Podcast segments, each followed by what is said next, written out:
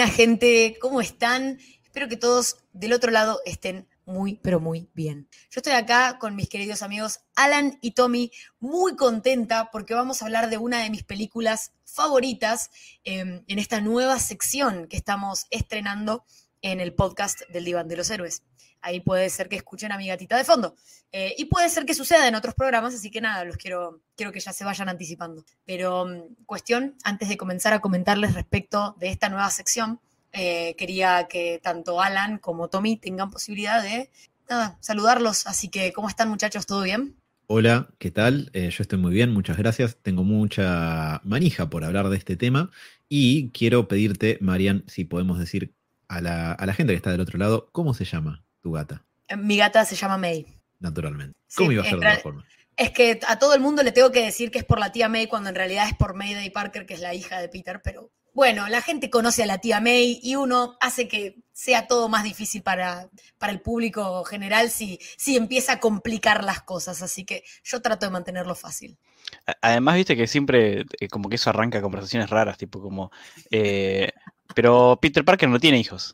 No, no, sí tiene una hija, no, porque en un universo, ¿cómo que en un universo tiene una hija? Y así que eh, Spider-Verse nos ayudó un poco con el temita de las realidades alternativas y todo eso, porque, eh, pero bueno, sí, hola, hola, ¿qué tal? Yo también estoy acá. Eh, mi Michi, por suerte, está atrás de una puerta, así que espero que no se escuche los gritos del gato tratando de entrar atrás de la puerta.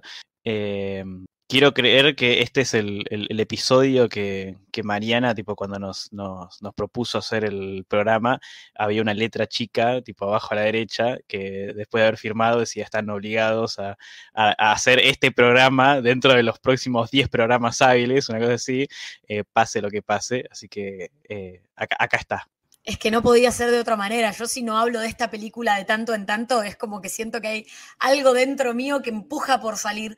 Que, y la verdad que me pareció también muy interesante, porque a mí me gusta, a mí me gusta siempre hablar de lo mismo, pero me gusta hacerlo desde enfoques distintos y siento que eso es algo que me sale mucho con ustedes dos, con, con Alan y con Tommy, siempre eh, estamos hablando por WhatsApp y nos estamos mandando cataratas de audios eh, y muchas veces si bien tocamos las mismas temáticas, no lo hacemos desde los mismos ángulos ni con los mismos argumentos y a veces destacamos más cosas positivas, otras más negativas, que nos gustan más o menos. Y esto que nos propuso eh, Alan, para mí es un valor agregado tremendo a lo que se puede seguir, digamos, diciendo de esta película, porque uno puede hablar, puede analizar, puede no sé qué, pero a Alan se le ocurrió hacer algo muy copado, como para, como para darle una, una vuelta de tuerca, volver a hablar de The Amazing Spider-Man 2, porque ya la gente se cansa de que yo esté acá vomitando cosas sobre The Amazing Spider-Man 2. Así que, Alan, eh, ¿por qué no nos contás qué fue lo que se te ocurrió y un poco eh, cómo va a ser la dinámica del episodio de hoy? Eh, ¿Cómo no? Ante todo, igual quiero aclarar, Marian, que hablar de The Amazing Spider-Man 2 es una de las piedras angulares y fundacionales de nuestra amistad, así que Estamos bien, estamos bien. Amén, amén por eso. Eh, la idea va de lo siguiente, ¿no? A mí hay cierta cuestión que no puedo evitar notar de los tiempos que corren y que un poco me, molesta que esta cuestión en particular quede tan rigidizada. Y es lo siguiente. Vieron que hoy eh, no les va a resultar para nada novedoso el concepto si están escuchando este podcast, si nos están escuchando a través del canal de YouTube del Dinón de los Héroes, si nos están escuchando a través de eh, la cuenta de Spotify de la Batea. no voy a decir algo que les va a resultar muy novedoso, pero podríamos decir que hoy, un poco más que hablar sobre el producto que sale, que ya que le digamos producto, es un indicio de algo, ¿no? La película, el cómic, la serie, el juego, lo que fuera, parece que el protagonismo está más centrado alrededor de cuál es la conversación sobre eso, qué se dice en Twitter, cómo son las críticas, eh, que si es más o menos cancelable, si cumplió o no con las expectativas, etc. Y muchas veces la conversación se centra en eso y esto, esta partecita que voy a decir es a modo de opinión personal, genera como una especie de atracción gravitatoria más a la conversación y a ciertas opiniones que se cristalizan en esa conversación que a la película en sí. Entonces hay gente capaz que no vio una película X en cuestión, pero se, a, se suma a opinar de tal cuestión porque se volvió trending, porque lo escuchó a sus amigos y quiere ser parte, porque eh, solamente está ahí por los loles y por los memes, etc. Entonces, bueno, se termina condensando una opinión el tiempo que repetimos, circula, pero quizás no nos detenemos tanto a revisar. Y a mí eso me parece desafortunado porque creo que una de las cosas que podrían ser potencialmente más interesantes de estar inundados de productos, de cosas que nos gustan hoy, básicamente cosas derivadas de cómics y de superhéroes y otras cosas varias también, es eso, ¿no? Es la riqueza de poder charlar de qué carajo pasó, qué carajo pasó en la historia, ¿no? Que, qué sé yo, por ejemplo, pasó con The Rings of Power. A mí no me interesa si hay más o menos afroamericanos en el casting, a mí me interesa la historia y qué hicieron con cómo se adaptó la obra de Tolkien, por ejemplo. Pero capaz que la conversación rota más a esta cuestión de, no, es, es wow, todo eso, sí. Hice un sonido de pedo al micrófono para expresar justamente mi opinión sobre eso. Em, entonces, bueno, ¿qué dijimos? Todos, probablemente todos, no solamente los que componemos acá este hermoso espacio en la Internet, sino en general tengamos algo que nos gusta, que probablemente podamos argumentar de manera interesante por qué nos gusta, cuáles son los puntos fuertes que le vemos, que no sea tan popular o que no sea una opinión, o sea, que no condense una opinión favorable tan compartida por el resto de la gente. Eh, y entonces, así es como surgió la idea de hacer esta columna, que se llama En defensa de, bueno, y blank, ¿no? Espacio en blanco, para introducir algo. Y nos pareció que, dado el amor que Marian le tiene a The Amazing Spider-Man 2, al hecho de que a mí me gusta bastante, sinceramente, y que es una película que ha tendido a generar opiniones con bastante nivel de polarización con, con los años, nos parece una buena candidata para arrancar por ahí. Entonces, uno podría justamente ponerlo en ese lugar y decir, bueno, vamos a hablar en defensa de The Amazing Spider-Man 2, porque es una película que ha tenido una visión negativa que se ha tendido a repetir, me parece que estaría bueno que nos sentamos simplemente a revisarlo, a ver si esas críticas, esos comentarios que se suelen decir se sostienen a lo largo del tiempo que nos parece vista al día de hoy, que nos parece a nosotros, y que ustedes que están del otro lado también puedan hacer el mismo ejercicio reflexivo y eh, putearnos, que para eso está el Internet, ¿no? O decirnos cosas. Eso seguro. Así que esa es la idea, básicamente. Eh, ya voy a tomarme un segundito para respirar y dejarles el micrófono a ustedes. Bueno, eh, también me gustaría saber, antes de, meternos de lleno en, el análisis y en lo que cada uno de nosotros opina, porque con, con Alan la vimos anoche juntos. Eh, no sé, Tommy, vos, ¿hace cuánto que no ves la película? ¿Hace cuánto que no la revisás? Es una... ¿Qué, ¿Qué, pensás? ¿Cuáles son tus opiniones generales de la película? Porque yo sé que a Alan y a mí nos gusta. Yo entiendo que a veces mi sobreidentificación con los personajes es un poco desmedida, pero entiendo que Alan también la disfruta y no sé vos qué, qué, tanto, qué tanto te gusta. A mí me pasa que a ver, hay, una de las medidas que yo uso normalmente para, este tipo de películas, donde, sobre todo comiqueras, ¿no? Porque que tienen un, hay, una, una, valoración ajena a, la, calidad de la película, ¿no? Es, eh, que, la, uso en, si la dan en la tele y la engancho, la dejo. Entonces, hay ciertas películas que, por más que sean comiqueras, no me, no me, no me pasa, digo, uh, bueno, hay otras que no importa en qué momento de la película, la dejo, si no tengo nada que hacer, eh, que, siga, que me, engancho bárbaro. Em, y con The Amazing Spider-Man 2 me pasa un poco que la dejo depende en qué parte estemos. Y, y hay, hay ciertas cosas que me parecen fantásticas, eh, hay cosas que me, parecen, pero incluso de mejores que cualquier otra película de Spider-Man. Em, y hay otras que, eh, opuestas, me parecen las peores de, algunas películas de Spider-Man. Em, pero le tengo, le tengo mucho, mucho cariño, mucho cariño. Eh, recuerdo como, como si fuera ayer la, experiencia en, el cine de ver la película. Eh, que, eh, en el momento donde yo estaba cuando vi la, cuando vi la película en el cine y, lo, que, lo que significaba para mí ver, ver una de mis historias favoritas y, de Spider-Man y de los cómics en general, poder verlas en la pantalla grande con actores es, es una locura. Eh, más allá de que la película tenga cosas que no, que no, me, no me vuelven loco, pero, pero le, tengo, le tengo un cariño, tengo mucho cariño a, la película. Eh, así que si, si, la dan y, y, la engancho medio como que llegando al final o de la mitad en adelante, siempre la dejo. Y si la engancho al principio, también. Hay dos cosas que dijiste que me parecen fundamentales. La primera es esto que destacaste de que las cosas positivas que tiene probablemente sean de las mejores cosas que han salido en el cine de Spider-Man por el cuidado que se tomaron con muchas de ellas que las vamos a, estar comentando en el programa. Y también las cosas negativas que tiene probablemente también sean de las peores cosas que hemos visto en cine de Spider-Man.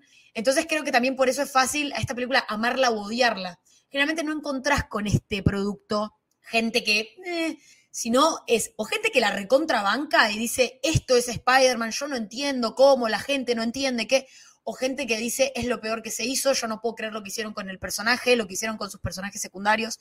Eso por un lado, que creo que es fácil polarizarla porque tiene cosas muy buenas y cosas quiero, me, cuesta decir muy malas, pero, pero sí, muy malas. Y mm, otra cosa que me parece fundamental, y creo que toda la conversación que tengamos va a estar teñida de esto sin dudas, es el hecho de que, bueno, nosotros somos bastante coetarios.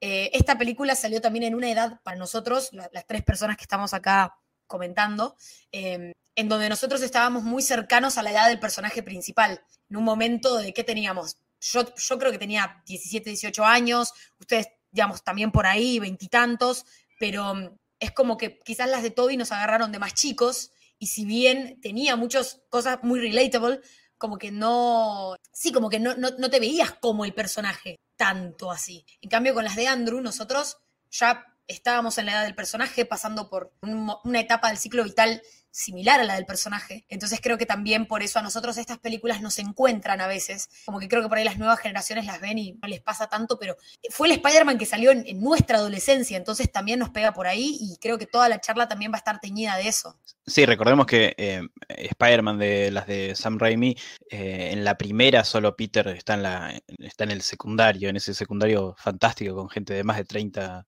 eh, por los pasillos.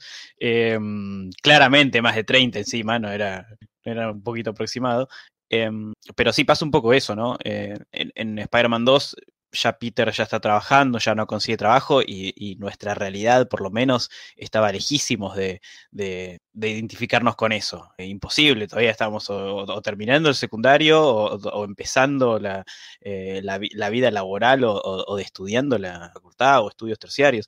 Eh, y con... Y con Andrew y, y Amazing nos, nos pasa exactamente, nos pega justo. Em, un poco marcando esto también de eh, que, pasa tanto con los cómics, de todos tenemos un, Spider-Man en, sentido de, un momento de la vida donde leemos Spider-Man donde nos pega un poco más. Hay algunos que van a decir, no, bueno, em, sobre todo los más adultos que vivieron los 80s y los 90s eh, con, otra edad diciendo, ah, pero Peter Parker para mí está casado. Es, su Peter Parker es, es, casado, es un, es un ya casi un hombre de familia. Em, para otros eh, que, que, que, engancharon con el reboot, no, Peter Parker no, está casado, tipo, recién, casi que recién terminó la, la, facultad, la universidad, tipo, está trabajando, no, no pasa eso. Eh, y hasta alguno que te podría decir eh, que leyó mucho Ultimate Spider-Man, para mí Peter Parker está muerto. No, para mí Peter Parker es, es un chico todavía.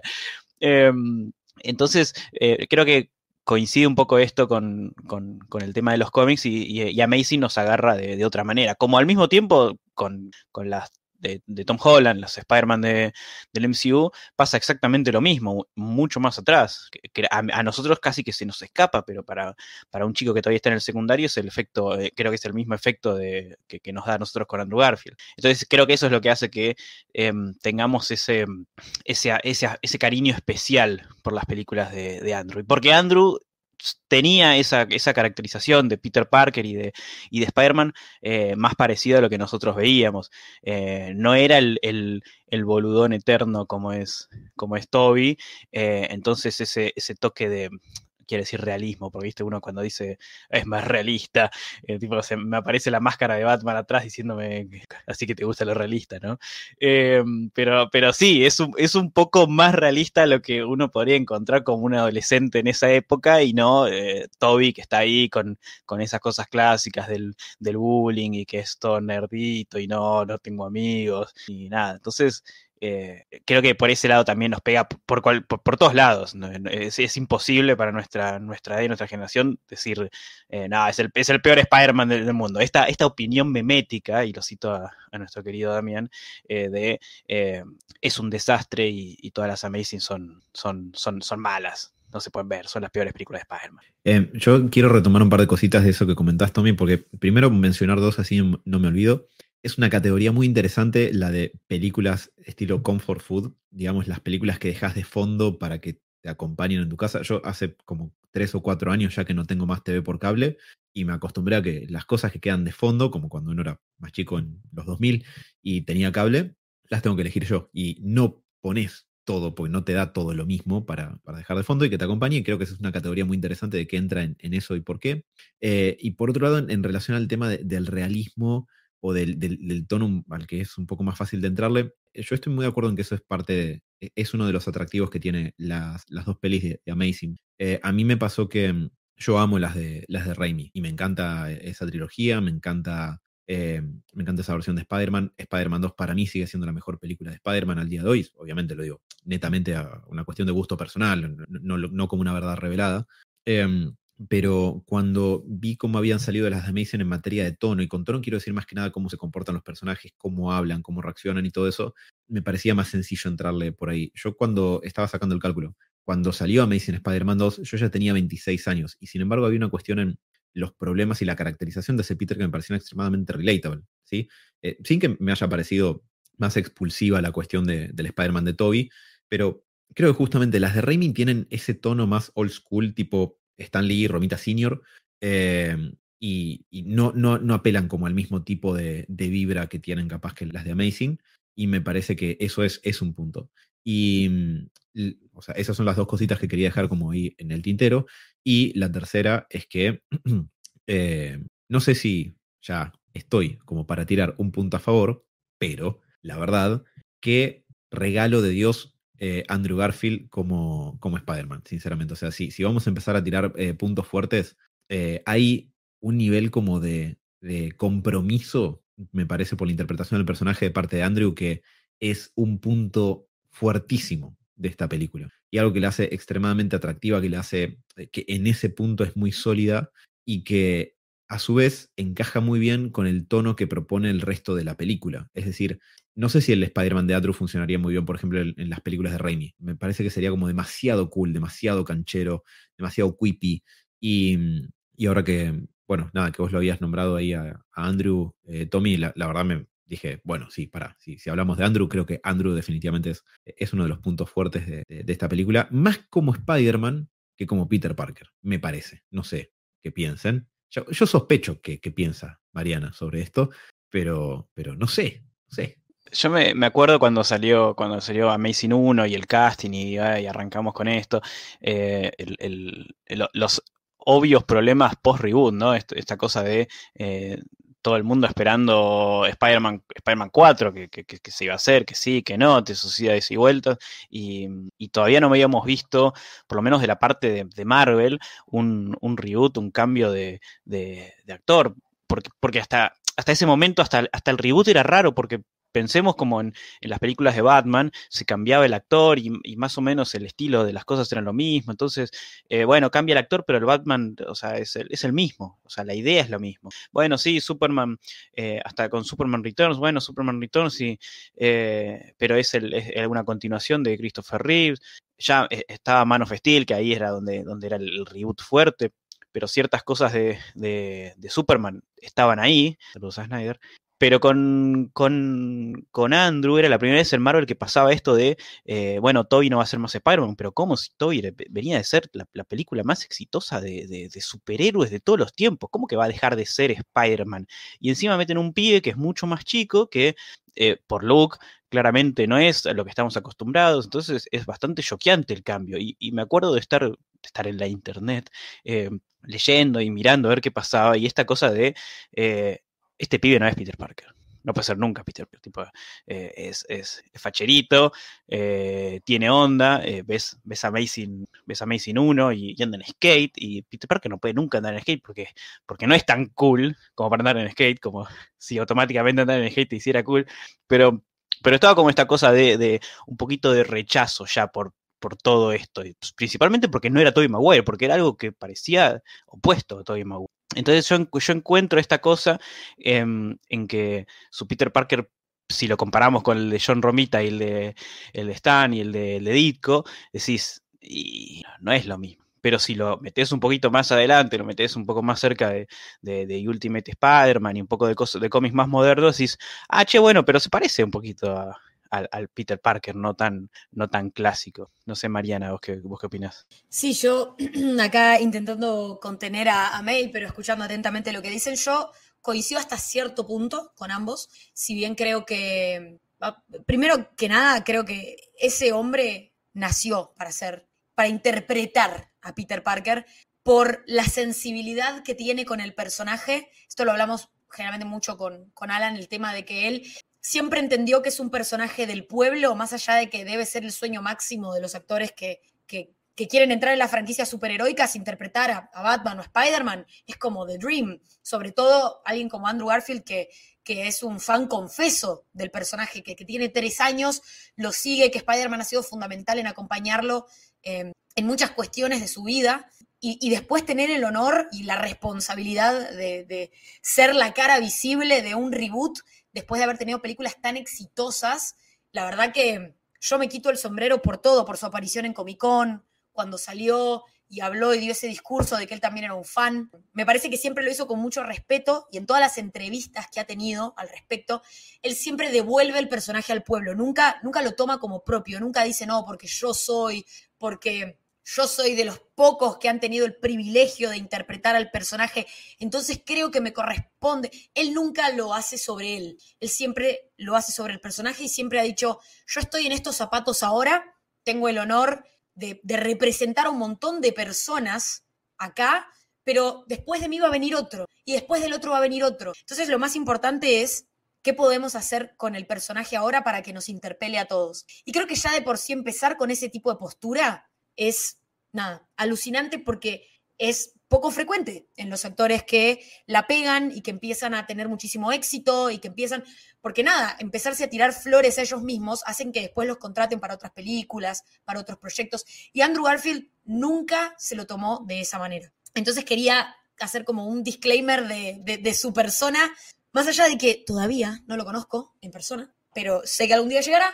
Eh, quería como, como hacer esta salvedad de por lo menos lo que a mí me transmite como actor. Y respecto a su interpretación de Peter Parker, para mí se supera en esta película como, como Peter Parker. Creo que con Spider-Man siempre hace un gran trabajo, definitivamente creo que en la parte visual eh, acá me gusta mucho más, por un tema también del traje. El traje hace que él se vea mejor. Eh, hay un gran cambio físico que hizo de la primera a la segunda película. Pero creo que siempre que tiene el traje puesto, él está muy bien, muy ubicado. Se sabe mover como Spider-Man. Tomó mucha referencia de su doble de riesgo de, William Spencer, que él es un patinador profesional. Eh, y cuando Andrew lo conoció y lo vio cómo se movía, dijo: Yo quiero que mi Peter Parker se mueva así. Entonces él tomó mucho de, de su doble de riesgo. Y creo que siempre que tiene el traje puesto, lo sabe hacer muy bien, se sabe mover muy bien. Eh, le dio como un estilo particular que se mantiene a lo largo de las dos películas, eh, más allá del cambio físico que tuvo de, la primera a la segunda. Pero sí creo que si se habla de su interpretación como Peter Parker, hay como un, un salto cualitativo de la primera a la segunda. Creo que en la primera hicieron como una cosa más, eh, sí, como esto que comentaban ustedes, como más modernosa, bien separada de películas de, de Toby, como mucho más, eh, estamos en, en, 2012, en la modernidad, un pibe que eh, hoy tiene otro concepto de lo que es ser loner, o sí, de estar como, de ser como el, el diferente. También el director y los guionistas lo tomaron desde una visión mucho más un pibe que perdió a sus padres, a ambos, desde que es muy chico y vive con sus tíos. Entonces esta cuestión de la orfandad por ambos padres es como que está mucho más marcada. Eh, el tema del skate tiene mucho que ver con la persona que es el doble de riesgo. A Andrew le gustó eso. Andrew siempre le gustó el skate, le parece una manera de liberarse, una manera de, de, expresar emociones y sobre todo para los chicos que nacieron en final de los 80 y los 90, donde el skate se hizo extremadamente popular. Entonces él como que tomó eso y dijo, fue importante para mí, es importante para la persona que está trabajando en este personaje conmigo, entonces llevémoslo como que este pibe se expresa por ahí. No se sabe expresar de muchas otras maneras, pero es como que vuela, es como que se balancea de cierta manera ya desde antes. Y después eso como que se resignifica y se transforma una vez que tiene los poderes. Pero a lo que iba es que, y por favor, alguien eventualmente córteme porque si no yo puedo seguir, pero lo, con lo que voy a cerrar es que para mí lo que hicieron en esta segunda película es ambiguo, porque lo llevaron más a un Peter Parker más conocido con un guion muy malo. Eh, me parece que el, el guion, bueno, vamos a hablar de que esto, esta película particularmente tuvo como mucha mano del estudio, se nota, se nota que agregaron personajes por agregar, que hay cosas que se podrían haber tomado de otra manera, que hay diálogos que son toques raros, pero sí llevaron al personaje a un terreno para mí más conocido, porque uno siempre piensa que Spider-Man está todo bien y que es el personaje gracioso y resiliente y sobre todo cuando está con los Avengers, siempre es como el comic relief, pero Spider-Man tiene historias muy duras y en muchísimos momentos de los cómics vos ves que él no quiere, y más que no quiere, le cuesta ser Spider-Man. Es angustiante. Todos pensamos siempre que querríamos ser Spider-Man, che, qué ganas de tener esos poderes, che, qué ganas de... Pero es súper angustiante ser Spider-Man y quedar mal con tus seres queridos. Y eso para mí es un elemento muy clásico de siempre fallar, de llegar tarde, de llegar tarde a la graduación, porque de en la primera era no traer los huevos, acá era no llegar al discurso de Gwen, sentir que le debes algo a alguien que murió por tu culpa y aún así tener ganas de hacer lo contrario.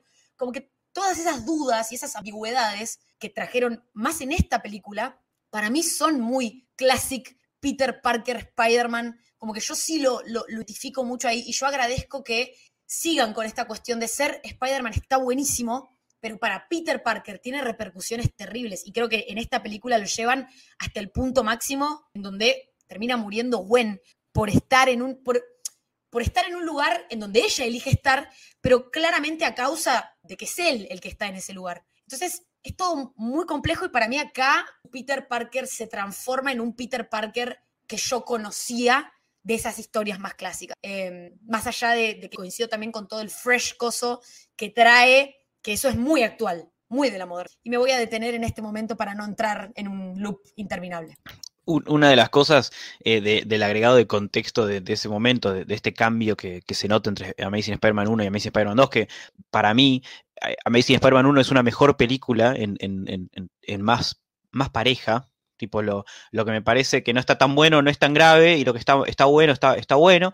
Em, es como más, más normal, es una línea horizontal. Y, y Amazing Spider-Man 2 me parece que lo que tiene bueno está increíble, lo que tiene malo me parece pésimo. Em, pero hay un cambio de tono y un cambio de idea que es, que, es fantástico. A mí siempre me gusta contextualizarlo porque em, cuando hablamos de, estas películas casi 10 eh, años después de que salieron, o casi 10 años después de que salieron, eh, como que se pierde un poco eso. Y mm, Amazing Spider-Man, la, primera, eh, las películas más exitosas de superhéroes eran, era la trilogía de Nolan el, cambio, el cambio de, que, hace Nolan con, su Batman, para, tanto para los superhéroes como para, para este tipo de películas en general, es, tan, tan grande que, Sony le venía tan bien meter un, volantazo post Spider-Man 3 y, y, hacer algo absolutamente contrario que hace que eh, Amazing Spider-Man 1 sea más oscura de lo que debería, que para mí es un poco la, sensación, tipo muy lúgubre y donde, donde llega a perder esos elementos de Spider-Man que por más que la esté pasando como el culo y le estén pasando todas las peores, está ese, esa esperanza muy a lo, a Superman de que va a estar todo bien y que puede salir adelante y que no hay ningún problema.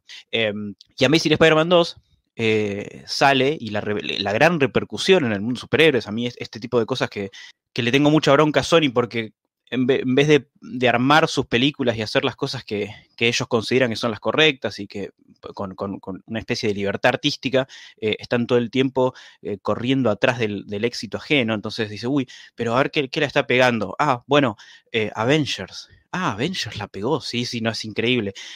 recaudó un montón. Ah, bueno, listo, bueno, hagamos algo, vayamos para ese lado mejor, porque parece que The Dark Knight ya terminó, ahora la nueva onda es esto. Y mm, entonces Amazing Spider-Man 2 nace en un mundo posterior a Avengers como, como la película máxima, em, como el, camino a seguir superheroico, eh, y donde The Avengers tiene este, más un toque de, está bien, eh, hay un, tono de realismo, pero no perdemos el, eje de, que son películas de superhéroes. Entonces, creo que eso ayudó a que a mí, sin Spider-Man, dijeran, bueno, vayamos más light con el tema, no hace falta ser tan oscuro, sobre todo con una película que, por, los temas que trata, por las cosas que tratan, podría ser recontra oscuro. Incluso en Amazing, en Spider-Man 2 hay, partes de, sobre todo con el tema de los padres, eh, de, de Peter, que va un poco bastante heavy a comparación de otros, de otros productos, em, pero con la muerte de Gwen podría haber sido, que igual es un evento traumático, podría haber sido tratado mucho más oscuro en la película. Entonces, no pierde todavía esto de, bueno, está bien, se muere Gwen, pero no terminemos con la, con la muerte de Gwen como eh, ya está, el momento más triste de Spider-Man de toda la vida. Es el momento más triste de Spider-Man de toda la vida, pero la escena final es Spider-Man siendo Spider-Man porque tiene que ser Spider-Man y saliendo a flote y diciendo, bueno, listo, eh, se murió Gwen, pero tengo que ir a salvar gente igual. Tipo, no me puedo quedar acá. Entonces, el, final fantástico, uno para mí, uno de los finales más zarpados de la historia de películas de superhéroes, con, con eh, Spider-Man volviendo en una escena muy a lo Raimi, eh, donde no se ve, con, donde ves las caras de la, gente, de los neoyorquinos, viendo cómo vuelve Spider-Man. Em, eso es lo que dice, ah, bueno, esto, esto es una película de Spider-Man. Eh, acá es donde, donde me termina cerrando y donde digo, che, bueno, dejaron de lado un poco esta oscuridad para, para, quedarse en la parte superheroica. Entonces, este, este contexto de em, Sony siguiendo atrás el éxito y siguiendo a, los Avengers, creo que también es lo que termina perjudicando la película, esta, esta obsesión constante de querer meter la mayor cantidad de, villanos y enemigos, que, es uno de los puntos para mí bajísimos, que afecta tanto el guion como la historia que estás contando, como los personajes, como las actuaciones, em, donde, donde otra vez, para mí el mismo error que en Spider-Man 3, em, e, es, se, me, se me me complica mucho la película todo este, este tema. Y, eso es, creo que es lo que la, tira tan para atrás con eh, tal vez el, mejor actor que, tuvo Spider-Man, eh, con la mejor eh,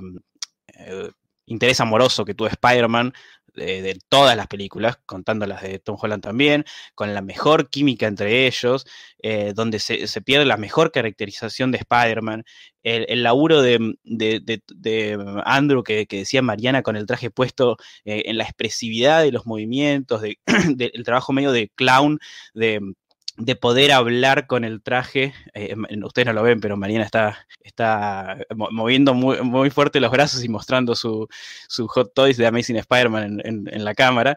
Em, todas estas cosas que Andrew, Andrew hace, que hace que sea uno de los mejores Spider-Man, las mejores caracterizaciones de Spider-Man, eh, al final lo tira para atrás esta, esta idea corporativista de, bueno, sigamos a, a, los Avengers en todo lo que hicieron cuando no hacía falta. Seteemos a los Sinister Six. Em, yo quería comentar dos cuestiones. La primera relación, en relación a esto que decía Marian, de por favor deténganme.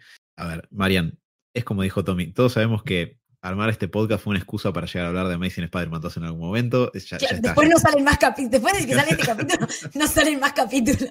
Sale otro sobre Amazing Spider-Man. Gracias por habernos escuchado, chicos. Esto fue todo. Eh, era llegar a este punto. Bueno, nos vemos en el próximo episodio de Amazing Spider-Man. en el próximo episodio de qué.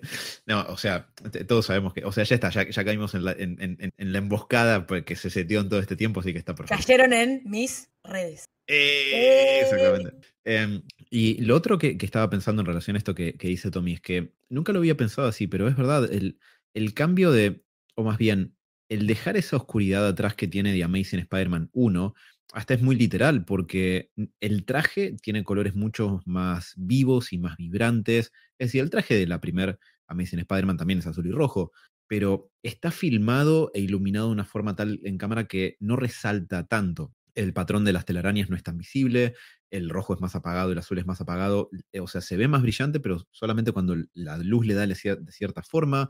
Hasta los lentes de la capucha son más opacos y muchas veces hasta se ven negros dependiendo del, de, la toma y cómo esté todo iluminado. Mientras que acá, en la primera escena de la película, eh, que todos sabemos que esta película abre con el logo gigante de Spider-Man y no con una escena de 10 minutos de sus padres, por supuesto, eso fue solo un sueño febril. La película empieza en el minuto 10. Exacto por algún motivo tiene un tráiler largo de una película de espionaje con eh, un señor canoso en un avión. No sé, pero lo, lo, peor, lo peor que eh, la escena de, principio de la película, de, arrancando con el logo y el logo transformándose en, la espalda y, cayendo de una altura increíble con los edificios de fondo, con la música de Hans Zimmer de fondo, que, que, el, tema de Spider-Man es, fantástico, las trompetas en alza, eh, el que esto yo no lo puedo superar nunca porque me parece una de las mejores cosas que hicieron, que el traje cuando, cuando lo enfocan se mueve con el viento, la textura del traje que te dice tipo, hay un dron cayendo atrás de Spider-Man, Spider-Man está pasando esto exactamente en Nueva York ahora, esto es verdad, esto existe, esto no, es CGI, nada, es fantástico, es una de las mejores cosas que tiene eh, la película y, eh, eh, ahora mismo me pone la piel de gallina ese principio majestuoso de estás, estás viendo una película de Spider-Man, sí, después de que te fumaste la escena extraña del principio de, de, de Nolanesca, ¿no? De, de eh, ¿cómo es? De Dark Knight Rises cuando arranca con Bane y el, el avión y el Bueno, es, es, la, es, una escena de Nolan en Dark Knight Rises. El, el avión, faltaba Bane ahí cayendo, Mr. Parker. Eh, pero bueno, sacando eso, todo lo demás, ese inicio es fantástico. Para, pero Tommy está tirando unas cosas que nosotros no nos ven, pero estamos con la cámara prendida con Alan y nos estamos manejando. Parecemos dos, como, y, y lo cito a él, chimpancés remojados en merca, que estamos tipo arengando, gritando, viva Perón, dale boca, loco. Eh, sí, estamos vitoreando en nuestras habitaciones frente a una cámara. O sea, eso nos está generando la situación. Pero es que no solamente que todo esto que dice Tommy me parece acertadísimo, sino que también en relación a este tema del, tono y del color, fíjense la diferencia entre Nueva York de día en Amazing Spider-Man 1 y en esta secuencia que, que abre, que es fantástica, de Amazing Spider-Man 2. El cielo es de un celeste vibrante, luminoso. Nueva York de día se ve viva, Em, incluso, o sea, a sabiendas de que hay partes que, obviamente son CGI, otras que son en un set. Em, digo, así todo, hay, algo como mucho más luminoso en relación a eso. A mí lo que me parece una pena en relación también a esto que comentaba Tommy sobre las metidas de mano de Sony, cómo claramente dijeron esto no va a ser solamente una película, va a ser el inicio de, nuestra franquicia expandida de, de Spider-Man, seteando los Sinister Six y un montón de cuestiones. Eh, es que me parece que esta, si, o sea, si no se hubiera metido tanto, porque hasta donde sabemos un montón de las cosas que vamos a pasar a comentar, más como negativas, son producto de, digamos, la intervención del estudio sobre la película como un bien comercial, digamos, no sobre un producto comercial, no sobre una película en sí. La cosa de acá tenemos que setear secuelas, acá tenemos que setear otra trama que vamos a desarrollar en, futuras películas, etc.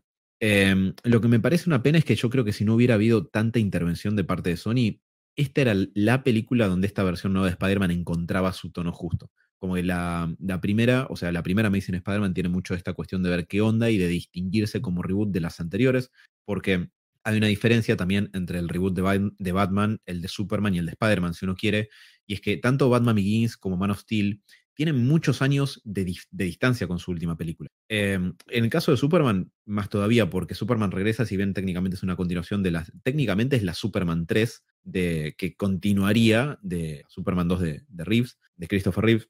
Eh, y Batman Begins tiene 8 años de 7 de distancia con Batman y Robin de 1997.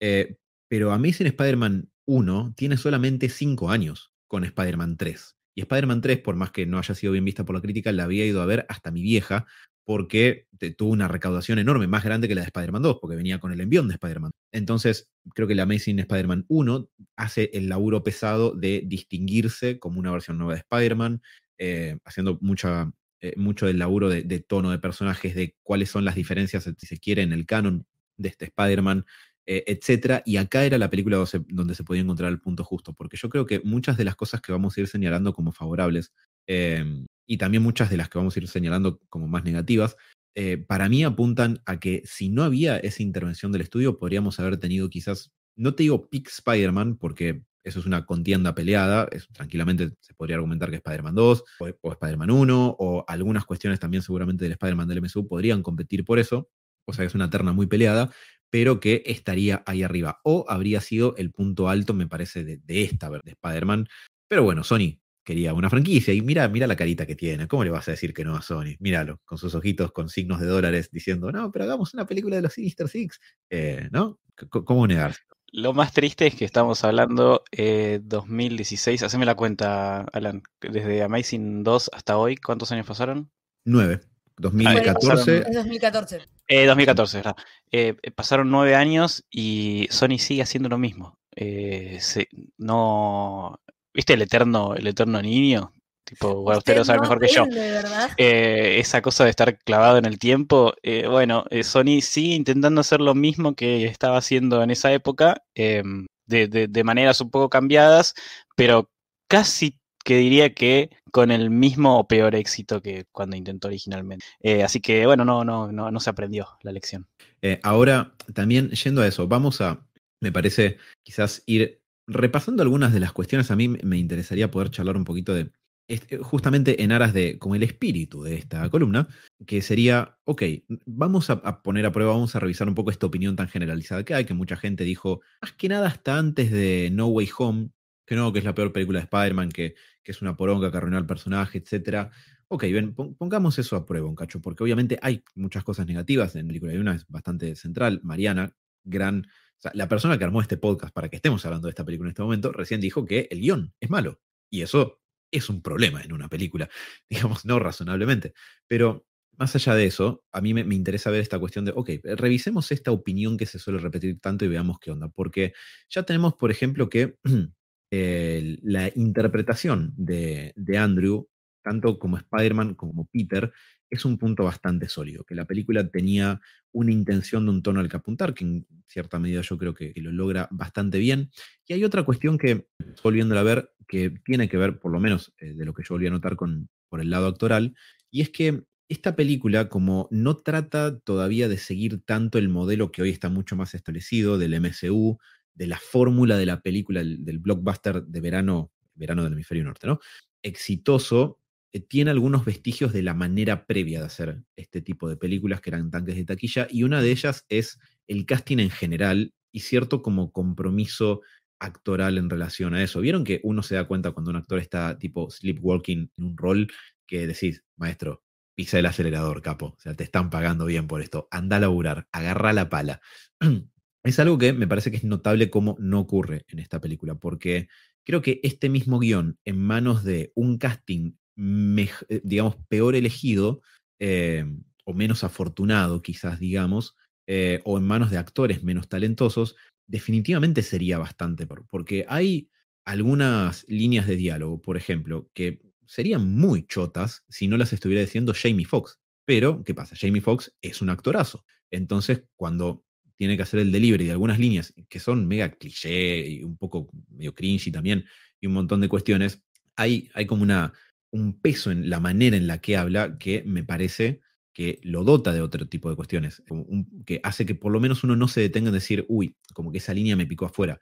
Digo más que nada porque esas son cosas que uno las nota cuando no están funcionando. Entonces, no, no, te iba a decir que totalmente, y creo que eso que dijiste es clave porque creo que es de los puntos más fuertes de la película. Ya sin ir más lejos, Mark Webb, que fue director de, varias películas románticas, sabe hacer el juego de cámara muy bien, los primeros planos de los personajes para que reflejen las emociones que están queriendo transmitir los actores, pero digamos acá los honores se los llevan Andrew Garfield y Emma Stone. En todas sus escenas, ellos hacen magia, es increíble porque es, es, o sea, son ellos, son ellos siendo ellos con el compromiso que vos muy bien destacás.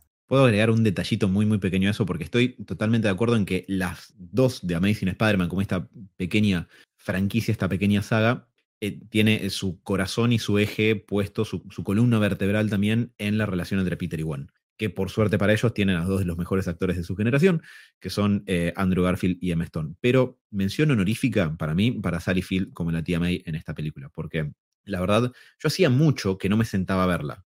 Eh, que no me sentaba a, ver la película de principio a fin de nuevo, un poco retomando esto que decía Tommy del principio, siempre me generó una cuestión emocionalmente muy ambivalente. Eh, Amazing Spider-Man 2, como también, como venían comentando acá los chicos, tienen cosas fantásticas y tienen cosas muy, bueno, que podrían haber estado mejor, pero por sobre todo el motivo por el que quizás no ha sido mucho una película de estilo comfort food para dejar de fondo, como sí me pasa con capaz que con las dos primeras de Raimi, es que es duro a pasar por toda la muerte de bueno. O sea, no es solamente también eh, las elecciones que podrían no ser las mejores, sino que es un evento tan pesado emocionalmente en, la película y en la vida de Spider-Man, y está tan bien representado, la reputa madre, por eso, porque lo hace mucho más duro, que a mí siempre me costó como dejarla de fondo. Hay películas que me requieren cierto compromiso emocional que a veces no, no siempre estoy como para lidiar con algunas cuestiones y digo, bueno, hoy no dejamos esto de fondo, pero en fin, me estoy yendo por una tangente. La cuestión es que pero para volvemos, eso que dijiste vos es volver al compromiso actoral,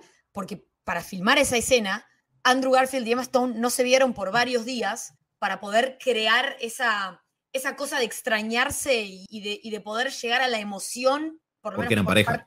claro, porque eran pareja, eh, por parte de Andrew a la que quería llegar, así que no la vio por un montón de días y cuando llegó ella ya estaba tirada en el suelo, tipo, hecha la muerta, y él fueron horas y horas y horas de hacer takes y takes y takes. Dicen que Andrew Garfield no paraba de llorar con una angustia. Y eso es esto, es, es, este compromiso actoral, pero es esta química que tienen ellos dos, que quizás si lo hubiesen hecho otros dos actores, que pueden ser recontractores, o sea, digamos, pongan el nombre que quieran, no, no, no gente desconocida, pero que por ahí no tenían esa química porque a ellos les jugó a favor estar en pareja. Y creo que se nota mucho eso también en, las nuevas películas de Spider-Man, cómo eso hace bien en No Way Home, ya era sabido que Tom Holland y Zendaya em, eh, estaban juntos y me parece que se nota, más allá de las decisiones de guion, de que claramente en esta película es donde los personajes llegan a estar juntos y más consolidados, las primeras películas en donde todavía ellos no estaban juntos, se nota que es más como como dos actores representando gente que sí, que, se, que puede llegar a tener onda, enamorarse, lo que sea, pero son dos, dos personas que lo interpretan. En cambio, en No Way Home y en esta película, son dos personas. Y eso se nota y suma un montón. Además, ¿cómo se nota? Escúchame. Ha, sido en la historia del cine más claro que dos personas están saliendo en pantalla. O sea, imposible no notarlo. Bajo una alienígena, ves esa secuencia y dices, eh, todo en que está, dale, dale. Eso no es actuación. A, mí, a mí me pasa con, con esto y, quería pararme en, dos cosas. Primero en, Amazing, eh, incluso usando eh, No Way Home y la trilogía siguiente con, John Watts como director. Eh, Mark Webb se nota que es un, es un gran director de, actores. Y, es increíble que las películas de un director de, actores que, claramente viene de hacer películas de, amor, películas así románticas, donde no hay, no hay acción, tenga, tenga acción tan zarpada eh, no, me, no me quiero meter en que hay muchas razones por la cual porque esto podría darse, ¿no? Pero em, es, un director que hace películas románticas, que en su película de superhéroe las escenas de acción están igual de buenas y igual de bien filmadas y pensadas y coreografiadas y, y, armadas que eh, todas las escenas donde él sería donde se luce, que es la parte romántica, que también lo hace. Me pasa un poco con, John Watts, que es un, director más de comedia, que, tiene más, más timing para, los gags, donde eh, nunca veo esa, parte de la acción. Y, al final, hay otra cosa que cae, es que lo decía Alan antes, con la cantidad de actores buenos que tiene, más allá de Andrew Garfield y, Emma Stone.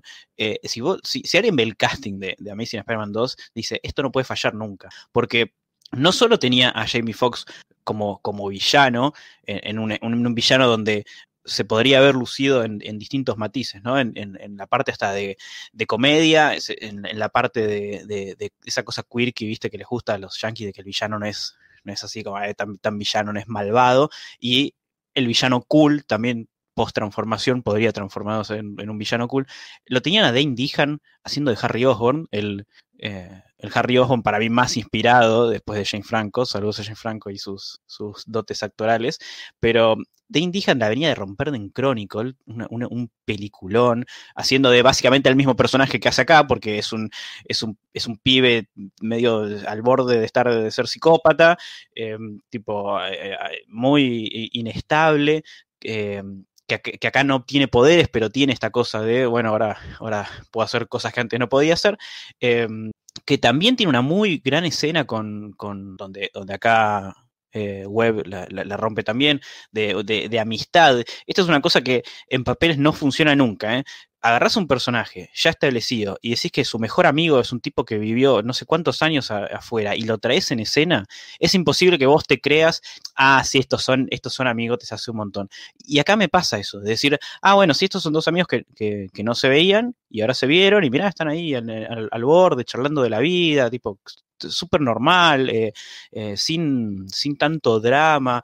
Eh, son, son, dos personas que, que, eran muy amigas hace mucho tiempo y, ahora están juntas de vuelta. Sí, me lo creo, me lo vendieron. Y, eso también es muy difícil. Em, Sally Phil rompiéndola con una, con una tía May absolutamente distinta a la, a la, tía May clásica que veníamos acostumbrados a ver de, de Raimi, a la, a la, viejita frágil que en, problemas, em, eh, muy inocente, que, que, te, que, aparece y te tira las, las palabras justas eh, que te tiene que, que tirar para, para, sacarte adelante. Y acá Sally eh, nada que ver, se desvive por el personaje, se mete, se, putea con, con, con, Peter, eh, se pelea, lo abraza, lo quiere, lo contiene, dice que es el hijo. Eh, no, es, es, fantástico el laburo. La parte del guion también está, está bárbara. Por las dudas, por las dudas, tenías una Felicity Jones que recién estaba arrancando, como una Felicia Hardy, increíble también. Podría haber sido la Black Cat que, que, que nunca tuvimos. Un Paul Giamatti, ganador de Oscar, haciendo de Rino de una manera impensada, impensada, porque no, no hay manera, es, es, una joda andante, que tampoco me, molesta, pero... ¿eh? Eh, entonces, con todos esos, elementos, es, como que me, da mucha bronca, que, y ahora la estoy pensando, acabo de decir, con todos esos elementos, ¿no? Eh, como que había demasiados elementos. Eh, pero, pero el nivel actoral y el nivel de, artístico que podría haber habido es, es, enorme, es enorme. Es, una lástima que se haya dado en este, en este tan poco tiempo, con estas tantas cantidades de argumentos desperdigados por la película, que por suerte el tronco principal es la relación con Gwen, eh, entre Gwen y Peter, y eso hace que la película no, eh, no falle rotundamente, me parece. Más allá de que, de que digamos, no, pero, pero mira las, escenas de acción están resarpadas, eh, mira qué bien se ve el traje. Eh, si, si, hay un tronco que no está bien armado, que no funciona, eh, podría haber sido un fracaso rotundo. Y, y, si se salva es por esta cosa de centrémonos en Peter y Gwen y hagamos lo que podamos con todo lo demás. Es que a mí me, pasaba justamente que hacía tanto tiempo que no la revisitaba sentándome a verla de principio a fin que me acordaba, tenía muy presente esta cuestión de la relación entre Peter y Gwen, pero un montón de otras cosas me las había olvidado. Me había olvidado lo bien que está Dane DeHaan, que me da una, una pena que no hayamos visto más de ese Norman Osborn y Harry Osborn, porque Norman desgraciadamente tiene muy poquitas escenas y chau, hará fue. Em, Ahora no me acuerdo el nombre del actor, que de hecho ya lo busqué. Eh, Chris Cooper. Chris Cooper, exacto. Muchas gracias. Que para esta versión de, Spider-Man, me parece que hubiera sido un muy buen eh, Norman Osborn. Siempre lo pueden hacer de malo. A ver, vamos, los bifes, trata de eso, entonces lo habría sido. Y, también y Dane DeHaan, que como vos decías, Tommy, que viene a ser el personaje que, había interpretado en Chronicle, lo pones a, hacer de, de, un Harry Osborn que se convierte en Green Goblin ya para pelear con este Spider-Man. A mí me parece que la verdad calza justo. la performance de él me parece que está re bien, pero la verdad lo que recontra revaloricé fueron las secuencias con la tía May, porque me parece que los diálogos ahí son muy buenos y los dos están recontra a la altura en esas escenas. Y si bien me encanta la versión de la tía May de las de Raimi, más símil, ¿no? Eh, Spider-Man clásico con la, la, ancianita frágil, como vos decías, y el speech que le da sobre Hay un héroe en todos nosotros, de, Spider-Man 2, me, conmueve todas las putas veces. Creo que es Rosemary Harris, me parece que es el nombre de, la actriz. Así es. Sí. Perfecto, muchas gracias. Me parece que es superlativo lo, lo que hacen las de Raimi. Me gusta mucho esta versión de May un poco más cercana a la del juego de PlayStation 4, por ejemplo, que porque tiene que ver con un trope que me parece interesante ver cómo va cambiando con el tiempo y tiene que ver con estas figuras como los Kent o la tía May. Cuanto más contemporáneas son esas versiones, más juveniles son esos personajes, ya no son tanto ancianitos frágiles, porque claro, digo, la, digamos, eh, la manera de encarar la vida adulta eh, un poco va haciendo que ciertas nociones de la juventud se extiendan. Entonces, tiene sentido que la tía May no tenga el mismo aspecto de anciana frágil, que tenga que laburar, que tenga que hacer un curso de enfermera, em, que sea un poco más abierta, quizás emocionalmente, de igual a igual con Peter, y eso no solamente por una cuestión de los tiempos que corren, sino también eh, por el tipo de película que, o más bien el tipo de historia que plantea esta película y la anterior, que como decía Tommy, al estar dirigida por, eh, por Mark Webb, eh, las emociones de los personajes están más puestas en primer plano, más a flor de, a flor de piel, y, y, son una parte más integral del desarrollo de los personajes. Los personajes hablan más como quizás de una manera un poco más verosímil, como personas normales, entre comillas, y no tanto en diálogos más elaborados como podía ser en otras versiones, como la de Raimi, por ejemplo. Eh, y la verdad eso me pareció eh, muy bueno, fue una de las cosas que me, alegré de haber vuelto a, ver, eh, porque la verdad no, la tenía tan fresca y sinceramente, no digo pick TMA, pero... Incluso hay algo de la tía May que, de Sally Field que, siempre nos, olvidamos de, decir en, general, ¿no? De esta, de, Amazing 2, es que se siente más a flor de piel que ella también conoció al tío Ben y que los mm. valores del, o sea, del tío Ben ella también los, los tenía. Eh, como que no era una cosa que, bueno, no, eh, el tío Ben era tipo el mejor tipo posible y, su noción del, poder y la responsabilidad y eso. Em, acá en, las escenas, cuando se viene abajo la, la, ciudad y se corta la luz, la ves a ella, que, recién estaba siendo enfermera, ayudando y liderando a, la gente y organizando para, desde su lugar de, poco poder, eh, de, poca, de, poco poder crudo, eh, con la responsabilidad que tenía, también hacía lo mejor que podía para ayudar a la gente. Eh, y son que cinco segundos de escenas, que donde la ves corriendo, ella tirando órdenes de, no, no, vayan acá, lleven esto allá, eh, Entonces, hasta, hasta le dan ese, ese, ese gustito a Sally Field de que no es siempre ese personaje que está atrás de Peter y que, está y que la vemos en la pantalla siempre con Peter y, muy pegado a él, sino que ella tiene su propia, su propia vida y sus propios valores que sigue, que son obviamente los mismos que tenía el tío Ben. Es que eso es algo que tocaron recién que me parece fundamental porque creo que uno de los escritores de Spider-Man que lo ha desarrollado mejor psicológicamente, que para, mí expresa mejor toda, toda esta cuestión más interna de cómo se llega a ser Spider-Man y también de cómo se mantiene el ser Spider-Man, para mí es JM de Mateis. Y siento que él destaca en muchos momentos esta cuestión de que si bien el tío Ben es un gran detonante para que Peter elija ser Spider-Man, la tía May es un factor que lo mantiene. Es decir, ellos dos son em, los pilares de su crianza y de su educación, dado que él, nada, perdió a sus padres cuando era muy chico. Entonces, ambos lo han criado como una persona de bien y también desde el ejemplo desde ser dos personas trabajadoras que siempre quieren ayudar al prójimo, que se están metiendo en cosas que tienen que ver con la ayuda, que tienen estos valores y no solamente los dicen, sino que ellos también los aplican. Entonces me parece que sí tenemos eh, el momento de la frase del poder y la responsabilidad un poco cambiada al estilo Ultimate, que, que, Bendis también cuando, cuando la trajo eh, en los 2000 no la trajo tal cual y esta mama mucho de eso, es decir, no dice un gran poder conlleva una gran responsabilidad y es más adjudicada al padre más que a él. En los cómics también dice tu padre decía y acá también dice tu padre decía. Em, entonces, como que eso está y se mantiene y ponen el peso en el padre y en el tío Ben, pero al mismo tiempo te muestran que la tía May es una mujer que está logrando salir de un duelo criando a su sobrino que ella considera como un hijo, pero que desaparece, que empieza a tener conductas extrañas y ella tiene que hacerse cargo de la casa y lo logra y lo hace con una vocación de extremado servicio y sigue adelante y está esto ayudando en el hospital y vos la ves que te da la sensación de que si a ella lo hubiera picado la araña, ella también sería Spider-Man. Y creo que eso es fundamental porque te muestra de dónde viene la psicología del personaje. O sea, son personajes psicológicamente fuertes, que se entiende por qué hacen las cosas, que se entiende por qué Peter hace lo que hace. Porque claro, si está criado por esta gente que piensa así, si tiene un padre presente tan fuerte y un tío que lo citaba todo el tiempo y que también era un hombre trabajador, que creía en el bien de la gente, y una tía que lo sigue haciendo constantemente, entonces es extremadamente lógico que este chabón también lo haga y se sacrifique y todos los días se ponga un traje. Porque creo que es la motivación del personaje lo que nos atrae. ¿Por qué este tipo sigue haciendo esto? ¿Por qué hace frío y llueve y él tiene un traje de spandex en donde seguramente tiene un montón de frío y le pasa el chiflete y el chabón tiene que salir de la casa en vez de quedarse a dormir con Gwen, con MJ o solo lo que sea, pero en vez de mirar una peli en el cable a las 3 de la mañana, el tipo se pone el traje y sale y va a ayudar a la gente que lo necesita. Marian, ¿eso del traje abajo de la lluvia eh, suena un poco de experiencia personal o, soy yo? Para mí sabe. Acordate que, dijimos que un día nos íbamos a poner nuestros trajes de Spider-Man y de Batman y íbamos a estar en el techo cual, eh, cual, cual portada de cómic. Tommy, por favor, traje de Nova, para esa, como mínimo, para esa situación. nos sacamos la foto oficial del podcast así, por favor. Por favor. Yo te, ayudo a buscar el casco, lo hacemos en impresora 3D. Tommy, no responde. Está yendo a buscar su casco de Nova ahora, seguro. Por eso se mutió el micrófono. No quiero, ser, no quiero ser preso de mis palabras, pero ya conozco lugares donde hacer todo. Sí.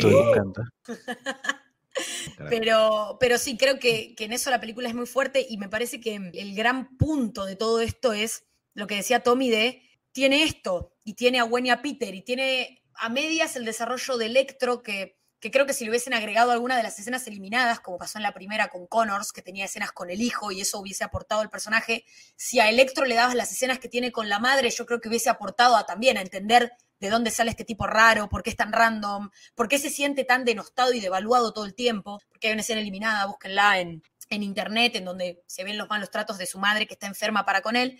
Tenés al Duende Verde, eh, tenés a Norman Osborn que se muere y Oscorp queda como medio truncado y Gwen que trabaja ahí y se va a ir a Inglaterra eh, y ellos cortan por los traumas de la película pasada, pero al mismo tiempo te presentan muchos personajes nuevos en la película. Y después tenés la escena extraña del avión que se va a chocar, que no se entiende de dónde sale, porque esas escenas son más bien utilizadas cuando, cuando los civiles son héroes, es como que los civiles son héroes como inspirados por Spider-Man. Y acá un poco te muestran que dos aviones se van a chocar y se fue la luz en la ciudad, entonces la torre de control no funciona y no los pueden ayudar y de repente pasa un milagro que se devuelve la luz y ellos están todos trabajando juntos y oh, Spider-Man nos devolvió la luz y no sé. Y es como que se pierden minutos de la película de válido desarrollo para cosas que... Pero creo que el gran problema de esto, que todos estos elementos están en la misma película. Si esto fuese una trilogía y estamos hablando de estos distintos momentos, distintos puntos del desarrollo de los personajes, el gran problema es que está todo compactado en dos horas y media. Entonces no, es como que no hay lugar en la película para tener un respiro. A mí la aparición de, de Rhino al inicio y al final me gusta mucho. Al final, por lo que representa esa escena y por esa vuelta a la esperanza.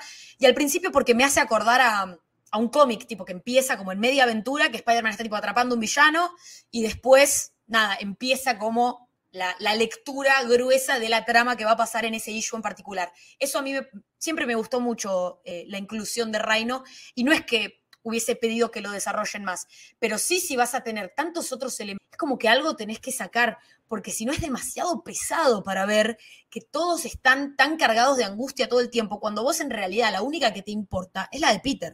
Hay, una gran cosa que pasa que eh, si lo comparás con, las Spider-Man primeras, ¿no? Que estas están como en el extremo opuesto. Eh, un argumento, una historia, un problema. Eh, es la, vida de, la vida de Peter y son distintas situaciones que van, que van cambiando, que se hacen la vida más complicada, que lo terminan haciendo que eh, se enfrente a un villano, que el villano se mete con la, con la familia de él, lo hace personal, Peter tiene que vencer al villano. ¡Pum! El argumento es uno solo, es muy, muy simple. Acá hay un, hay un, como, como contrapunto, hay un exceso de, argumentos. Tenés un montón de estas cosas eh, duales de, eh, bueno, eh, Peter con Gwen, Peter con Electro, Peter con Harry, Harry con el padre, Peter con los padres, el, descubrir qué era lo que hacía el padre, esta cosa de, espía científico con el, con el tren, con la guarida secreta de los Bruce Wayne. Con el tren que sale de abajo de la tierra. Sí, sí, sí, sí fantástico, fantástico. Em, con los problemas que eso le lleva con, la tía May y, las dudas con, con, el padre, que Electro y, Harry, eh, Wayne que se quiere ir a, Inglaterra a estudiar, son, son, son un montón, un montón de, cosas y de, y de, tiempo. Oscar, con todos sus proyectos extraños, con Ravencroft que hacían esos experimentos con los villanos y que después Oscar lo quería cagar a Harry, es, como demasiado. Sí, el que, eh, el que estaba perfecto, que ahora no me sale el nombre, eh, Colm Fior, creo que es el, nombre que hace de, representante de Oscar, porque podría ser tranquilamente el buitre. O sea, ah, cuando les digo eso ya saben. Sí, sí, sí. Eh, tipo que es, es, el, es el buitre, es tipo, es la persona que. Cuando John Malkovich dijo que no en la anterior, eh, Colm Fior debería haber sido el buitre porque tiene la cara de buitre. Eh, tipo tirándole abajo a Harry como presidente de, la, de, Oscorp. Em, son, son, tantas cosas, son tantas cosas, y es tanto, eh, hasta me atrevo a decir, tanto tiempo perdido viendo cosas que, son innecesarias, que nos sacan, eh, le sacan todo lo que falta a la película, le falta un, un electro más condensado, eh, no, solo con un mejor desarrollo, sino que sea, eh, que se entienda esta, esta lucha con, Peter y Spider-Man, que tenga, que una idea, porque a mí lo que me termina siempre pasando es que Harry tiene todo para odiar a Spider-Man dentro de la película, Harry tiene, entre comillas, tiene un argumento. Es como que eh, lo que le falta a Electro lo tiene Harry y, viceversa. Em, entonces, al final, si yo te digo, bueno, pero ¿quién es el gran villano de Amazing Spider-Man? ¿Es Electro o es Harry? Porque eh, eh, también, exactamente, sí, sí, siempre, esa es la respuesta constante, pero, pero es muy difícil porque eh, si yo te digo, bueno, sí, el mayor tiempo que, que, tuvo alguien en pantalla es Electro, fácil. cómo se transforma, lo vimos, el por qué se transforma, por qué hace lo que hace, las escenas más, más zarpadas las tiene Electro. Sí, bueno, pero, pero el que termina matando a Gwen es Harry. El que hace la villanía, el que hace el, el gran problema, y acá hay otra cosa que yo no soporto, que, me parece que, es increíble que alguien hubiera dejado pasar esto, es que eh, le falta, eh, basándonos en los cómics, en el Amazing 121 y el 122, eh, le falta el 122. Le falta el desenlace de acaban de matar a Gwen, mi mejor amigo acaba de matar al amor de mi vida. Me falta ver cómo reacciona Peter ante, ante eso, pero con su, con su deseo de venganza. Tipo, lo que hace fuerte eh, al, 101 y al 122, lo que, lo que eleva la historia, no solo es que se muere Gwen, sino es cómo reacciona Peter a la, a la, a la muerte de Gwen, con, con un deseo primitivo de venganza al principio, de decir, vos mataste a Gwen, ahora yo te voy a matar a vos, que es lo que normalmente cualquier persona sentiría, eh, e, esta, saludos a Batman, tipo esta, este deseo de venganza interno y decir, listo, si yo tengo el poder para hacerlo mierda, voy y lo voy a matar porque la acaba de matar y la vi morir enfrente de mis ojos. Y que en el último momento se frena él mismo para decidir no matarlo y decir, no, yo no, no lo puedo hacer esto, es, es fantástico. Eh, y, la película me saca eso para darme más cosas de Electro y, viceversa. Entonces es como que la escena, la escena de Electro metiéndose adentro de la jaula eléctrica con el doctor Kafka, eh, con, la, con la música de fondo, tipo, me mostraste esto y no me dejaste ver a, Peter reaccionando en el post a la muerte de Gwen.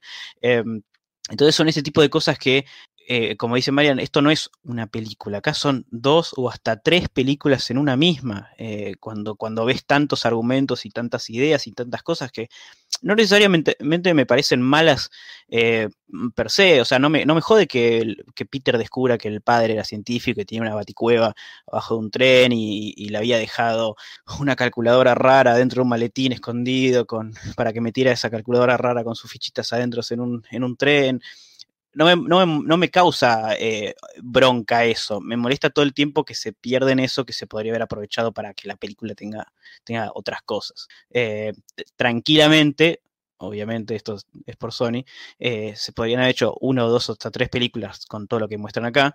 Y siempre Sony pegando estos saltos de casillero, ¿no? En vez de querer ir de a uno en, de uno en uno, dice, bueno, de a uno a uno tardamos mucho, vamos de dos en dos o de tres en tres. Bueno, qué, bueno que comentes esto, Tommy, porque yo la verdad venía pensando que me parecía que estaba bueno como capaz que irme echando algunas de las cosas que no están tan copadas para que no nos quede todo lo bueno al principio y terminemos rebajoneados como diciendo, uy, al final está todo esto, es una mierda, la puta madre, y que la experiencia sea un, un poco más amarga, porque es verdad, para mí eso que, decís es recontra acertado y tiene las siguientes consecuencias que me parecen muy desafortunadas. Que, bueno, un poco voy a, redundar sobre lo que decías recién, pero lo, o sea, lo conocemos mucho menos Electro como personaje. Eh, la, el motivo de la enemistad entre Peter y Harry no termina de estar bien explorado, pero por sobre todo, me parece que como el principal perjudicado de todo este tipo de cuestiones no es solamente bueno, el público y la expectativa de que esto hubiera podido tener una Amazing Spider-Man 3, que, ¿no? Quién sabe cómo hubiera sido, pero bueno, en realidad sí, un poco se, sabe. Creo que iba para el lado de la saga de clones, así que quizás esquivamos un balazo. Pero sí.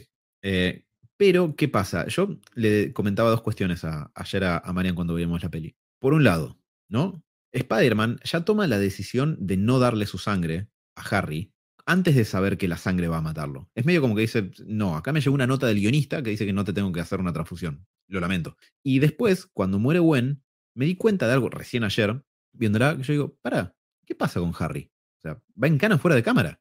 Es tremendo. Digo, e, esto de que falta el, Amazing 122, acá que vos decías, Tommy, es aplastante. O sea, digo, la manera en la que eso está ausente. Y encima, lo de la sangre se termina justificando dentro del guion y como desordenado, porque la justificación viene después de que Peter ya tomó la decisión, a partir de un elemento que a mí no me gusta nada en superhéroes en general, pero en Spider-Man en particular, que es la cuestión de la predestinación porque básicamente Peter no se está muriendo en vida porque la araña que lo picó está mm, eh, modificada genéticamente a partir de, una beta del ADN de Richard Parker, de su padre. Entonces, como dio la casualidad de que justo la araña picó a un descendiente de Richard Parker, Peter no se murió, pero si la sangre de Peter eh, llegara a Harry, la misma mutación que a Peter le dio poderes, a Harry lo mataría. Eh, y no me gusta esa, a mí en lo personal esa cuestión de tenías un componente especial previamente, especialmente con Spider-Man. Spider-Man es el everyman, o sea, es el, el tipo que podría ser cualquiera eh, bajo la máscara. Y, que tuviera un componente que lo hace un poco, poco especial, esa Rise of Skywalkereada, viste, como que no me, no sé, me, me, saca un poco. E imagínate el guion que podríamos haber tenido que los enemistas o los enfrente de, de, otra forma si hubieran tenido más tiempo para desarrollarse. Los Spider-Clorians de los midi-chlorians. Porque básicamente, si yo te digo que Peter es, Spider-Man porque tenía muchos midi-chlorians, vos me decís, bueno, sí, aparentemente sí. Eh, me gusta esto que dice Alan porque va a resultar efectivo en un, en un próximo episodio de Spider-Man Enredado, donde ese tema de, si estás destinado a ser Spider-Man y de cómo, cómo afecta eso a la mitología de Spider-Man, de ser el Everyman, eh, a pasar a ser, bueno, eh, tú, vos sos Spider-Man porque o estás destinado o hay, una entidad cósmica que te eligió para que vos seas el, el Spider-Man Totem, pero no quiero no quiero adelantar. Eh, totalmente esto que, comentan con respecto a lo que decía Tommy y lo que retomaba Alan del, Spider-Man 122. Bueno, hay una, hay fotos, una escena eliminada. Ni siquiera llegó a mostrarse en el, pack de escenas eliminadas, simplemente quedaron eh, registro de imagen en donde Peter, eh, cuando estaba abrazando a Gwen, supuestamente se iba a escuchar la risa de Harry detrás de lo que había sucedido y él iba a empezar a cagarlo a palos y iba a agarrar su, su planeador y estaba como que la imagen que salió es él a punto de empalarlo con propio planeador y por supuesto que iba a tener ese momento de, ira, furia y, venganza y eventualmente lo iba a ver moribundo en el piso y se iba a rescatar y lo iba a llevar a Ravencroft a dejarlo ahí. Marian, hay algo increíble porque em, si, me contase eso, y yo te digo que eh, Tom Holland tiene esa misma escena en No Way Home, que es la misma escena de Tobey Maguire en Spider-Man 1, también con Norman, y que hasta incluso te diría, eh, eh, Toby y, Andrew sin hacer nada para impedirlo porque saben que Tom Holland no lo iba a matar a, Norman porque Spider-Man no mata, es como tipo, como si fuera la, ultimate prueba de Spider-Man, al tipo que te arruinó la vida y tenés la chance de matarlo, lo terminás haciendo, ¿no? Hasta sería, hubiera sido fantástico ver, ver ese momento de eh, el callback a, Spider-Man 1 y después sería un doble callback en, en No Way Home. Eh, sorry, estaba buscando el link para mandarles la, foto a ustedes acá.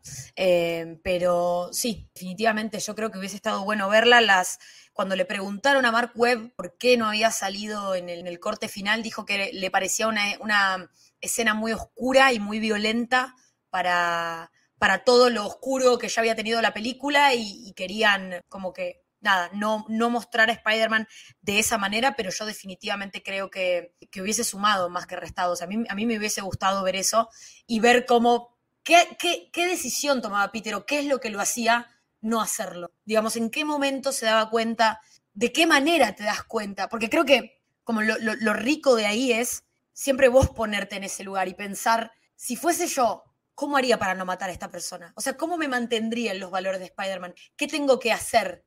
¿Qué, es eso que te hace decir tiene que ser juzgado, encerrado, castigado de la manera en la que no yo, yo no sea culpable de lo mismo de lo que esta persona acaba de hacer? Creo que hubiese estado buenísimo porque, porque todo el contexto, o sea, en la torre del reloj con el, con el, eh, con el cadáver de, de Gwen eh, muerto ahí eh, y él extremadamente enojado con el Green Goblin cagándose de risa. Siento que, que hubiese estado muy bueno ver qué pasaba para detenerse. Y, lo peor es que hay, dos cosas. Me, gusta que él lo dice como si, como si esa escena significaría que Peter lo termina matando, ¿no? Como que eh, no, es muy oscuro para mostrar con lo que ya mostramos, pero justamente es lo contrario, es, no es oscuro. Eh, eh, oscuro es si lo mata.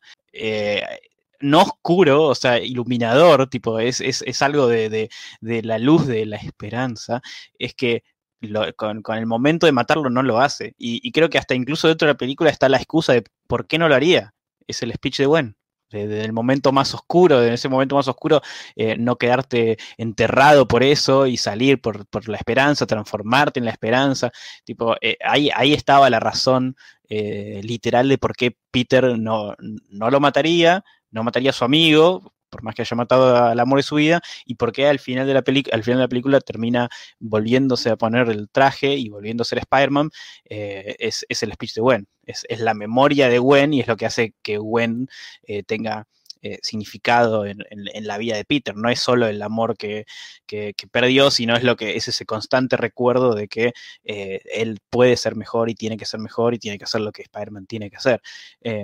Así que es una lástima que hayamos perdido ese momento eh, fantástico de la historia de Spider-Man en, un final de la película que no hubiera cambiado eh, la oscuridad Es que esta película me parece que se maneja un poco así. Tiene un comienzo que empieza en el minuto 10, como ya dijimos, eh, muy impactante, esperanzador, inspirador. También verlo interactuar con las personas de la calle, como habían dicho, con, con Jorge, pero también con las otras personas que están tipo disfrazadas por la ciudad y él aparece por ahí o él se, se está balanceando y los saluda. El nenito. El nenito. El nenito con Este, el, el- Ay, ¿qué tenía? El coso de los planetas, ¿era? No, es. No, eh, el- un molino, era un molino. Ah, sí, un wind molino. turbine. Sí, sí, sí. Em, bueno, tenés todo eso y, eh, como en distintos momentos de la, de la película vas teniendo como esos momentitos que te devuelven a esa sensación de esperanza. Después tenés un quilombo en donde de repente hay escenas de, de ellos dos que hacen que zafe un poco la cosa. Después hay peleas y visuales como la escena de Times Square, que está todo en cámara lenta y están peleando y él acá digamos, en esta franquicia utilizan el recurso de eh, que, bueno, se, rompen los, los lanzatelaraña y, bueno, ¿cómo podemos hacer para resolver? Y los visuales están tremendos eh, y Electro está muy bien. eh, y después tenés el final que se retoma el discurso de la esperanza con, con otras líneas, pero que vuelve siempre a esto de que tenemos que poder ser mejores. Buen lo dice, tenemos que ser eh, más que el sufrimiento que tenemos. El tema es que hay un quilombo en el medio de un montón de cosas que no valen la pena, que si capaz hubiesen cortado eso, como por ejemplo la escena de los aviones que se van a chocar, que por Dios, ¿por qué agregaron eso ahí? Eh, me parece que hubiesen tenido capaz más tiempo para profundizar en eso y hacer que sea, no sé si el más, porque siempre decimos acá que eh, el mejor, digamos, el primer puesto siempre está reservado para la subjetividad de cada uno, pero creo que esta película tenía el potencial de realmente ser una de las mejores por todas las cosas a favor que tenía, pero lastimosamente las cosas en contra son muy problemáticas. En relación a igual a mm, las cosas que uno dice, esto podría no estar ahí. Para mí hay, como dos, no sé si decir dos categorías en las que podríamos agrupar esto, porque no son categorías tan distintivas, pero a grandes rasgos, una es esta cuestión del sequel bait, digamos, el establecer elementos para películas futuras que en una medida justa está bien. Eh, y digo, está todo bien si querés setear que va a pasar algo en una entrega futura. Eso no me parece nada de malo. Me parece que quizás mucho de lo que pasa con, con Harry y con Oscorp está apuntado a esta cuestión de setear los Sinister Six y qué sé yo, es tiempo que podríamos habernos ahorrado o, eh, o en algún lado hacer economía de, la trama para que capaz que podría, para que pueda haber más foco en la relación entre Peter y Harry, por ejemplo, eh, y porque eso es importante para la trama y etcétera. Pero por otro lado, yo entiendo que obviamente Sony habrá dicho, Spider-Man es una gallina de los huevos de oro, vamos a, o sea, ya que lo reboteamos, le fue bien a la primera, y ahora queremos un poco ponernos a tiro con el, el nuevo y flamante MCU, tenemos para construir de acá a futuro, tranqui. Entonces metieron esta cuestión de eh, la, la, vida secreta de Richard y Mary Parker, que, o sea, todo bien, yo entiendo que no está mal querer setear cosas para que garpen en el futuro, pero tuvimos dos películas con secuencias que, qué sé yo, no sé si dentro de las películas terminaron garpando en sí mismas. Y de nuevo, terminamos teniendo 10 minutos de película que aporta una secuencia que tenía la intención de, de, que el payoff fuera más adelante. O no, porque también en esta película estaba la famosa escena cortada donde eh, Richard Parker se la... Que menos mal que quedó afuera, por el amor de Dios. Yo creo que si veía, si veía, eso en un cine me levantaba y me iba. No lo puedo yo, creer. Yo no, yo no, puedo creer que la hayan siquiera filmado. Porque, a ver, si quedó en el guion y, y, y pasó, y pasó los, los, los reviews del guion, y ponele, no pasa nada. Pero escúchame, escúchame. ¿A quién se le ocurre que eso puede ser una buena idea para una película de Spider-Man? Tipo, el, alguien dijo, esto es un gran plot twist. No, no, no, no, amigo, no es un gran plot twist. Esto no puede pasar nunca, no puede pasar nunca, no tiene sentido, es imposible, eh, no lo pueden filmar. O sea, que no sé quién se le ocurrió, che, ¿qué, ¿qué tenemos para filmar? Uh, la escena de. La escena donde aparece el tío, eh, tío, el padre de Peter vivo. Eh, y, y, fue toda una joda para Joe Match. No, fantástica. Preparemos la cámara, chicos, sí, dale, pónganse, armármense que ahora. ahora sí, sí, sí, sí, tipo los, los, los, casi 20 años escondidos, escondidos sin decirle nada, porque no sé qué excusa iban a meter. Pero yo. No, no, es, es increíble, es increíble que alguien haya pensado que, que, que, eso podría haber sido bueno y por suerte se apiadaron de nosotros y entre todas las cosas que metieron, es más, menos mal que metieron la escena de los aviones a punto de chocar y no metieron esa escena, porque te digo que cualquier escena vale la pena que esté, menos esta. Pero para, yo hasta te la banco si me decís, Peter está en el cementerio. Alucinando. Claro, está en el cementerio con Gwen y está teniendo como una visión del fantasma de su padre, de la conversación que a él le gustaría tener con su padre, o a partir de como todo lo que el tío le contó de él y lo, y lo poco que él vivió con él, bueno, decir, sí, se está imaginando en un momento como tan introspectivo y reflexivo que está hablando con el padre, que en esta película, si bien el tío es el que se muere y por supuesto que lo cría también como uno de sus padres, eh, acá el peso de Richard es, clarísimo y es a quien el tío se refiere todo el tiempo para enseñarle los valores. O sea, es, el tío es medio el nexo, pero acá el importante es Richard. Entonces vos me decís, bueno, está alucinando o está teniendo, sí, como que estás viendo dentro de su cabeza, si querés, la conversación que le gustaría tener, te lo banco. Digo, interesante, te lo banco. Se parece a un, al, ay, ¿cómo se llama? Al Peter Parker Spectacular Spider-Man, que está el número 27, creo que es de Paul Jenkins, me lo sé porque amo ese cómic con todas mis fuerzas, em, que es tipo Peter visitando la tumba del tío Ben y el tío Ben aparece, porque nada, claramente como que él se está acordando de todo lo que vivieron juntos y conversan, y él le dice, ¿por qué no podés ser feliz? Yo quiero que vos seas feliz, eso es lo más importante, como todo así, pero es claramente como todo visto desde alguien que extraña mucho a una persona que ya no está y está teniendo como una conversación.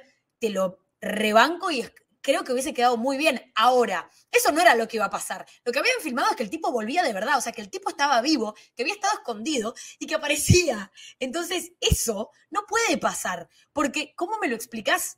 Después de la escena en donde te tomaste 10 minutos para mostrarme que el avión caía y que moría trágicamente, que el avión se caía desde la concha del pato, decime de dónde salió ese hombre que estaba con el cinturón de, de seguridad atado al cuello. ¿Cómo sobrevivió? Como que, ay, no, yo me pongo ¿Y por qué? Porque a mí lo que, a, mí lo que me pone es que, mirá, lo que yo te digo, ¿eh? eh imagínense, olvídense de esta escena, arrancamos en, una realidad alternativa, estamos en el 2018, 19, eh, Amazing Spider-Man 3, arranca, Peter está en, el, está en el cementerio y lo ve al padre, ¿no? En el, la primera escena de la película y lo ve el padre. Entonces tenemos todos este, este, tipos de preguntas. Mariana se levanta del cine, pero después vuelve a entrar porque dice, no, pues yo pagué, pagué la entrada y es una película de Spider-Man, es la primera vez que la veo, no, la, no quiero ver, a, ver, quiero ver qué hacen con esta pelotudez que acaban de hacer. Y tipo, a la mitad de la película entra, eh, está solo, eh, el, el padre de Peter está ahí y se saca la máscara y, ah, es el camaleón. Ah, mirá cómo te cambió la carita. Ahora ya empezaste a sonreír, Marianita, ¿no? Claro, ahí sí. O tipo, se saca el coso, aparece un humo todo verde. Ah, misterio. Oh, ah, se te viene el cine. Este Scooby-Doo siempre fue, eh, siempre fue el camaleón. Ah, ahora mirá qué interesante se puso la película. Pero no, alguien dijo, eh, eh, el padre de Peter estuvo toda su vida escondido, no le mandó una cartita, no le mandó nada, un mensaje secreto de yo estoy vivo, en la baticuda no le dijo nada y no, dejemos que el pibe crea que estoy muerto, que seguro va a estar mejor sin mí y el día que se le muere la novia, en el, en el peor momento, eh, tipo, ahí, ahí le aparece y se che, no estaba tan muerto como vos pensaste. No, no, es, es imposible, es imposible de, creer que a se haya ocurrido. Bueno, este tipo de cosas es lo que resaltamos como, como lo malo de, la película, eh, esta, esta gran cantidad de ideas, que yo siento que esto lo hicieron medio muy, eh, decime Mariana si me equivoco, pero me da esta sensación de que hicieron ese writer's room donde juntaron a todos los, los escritores y dijeron, bueno, a ver, tiremos todos ideas y armemos la película en base a eso. Tenemos esta idea muy buena de eh, se va a morir Gwen en esta, eh, eh, la relación de Peter y Gwen, los idas y vueltas, metemos un villanito, pero agreguémosle más cosas para, para, meterle contenido. Y esta una, es una, idea que alguien dijo y, en ese momento a nadie se le ocurrió que era una, pésima idea y quedó. Y, se nota que es, esto es una cosa que, que, puebla toda la película, esta, esta cantidad de ideas metidas casi con calzador a ver cuál es la que pega y cuál es la que no.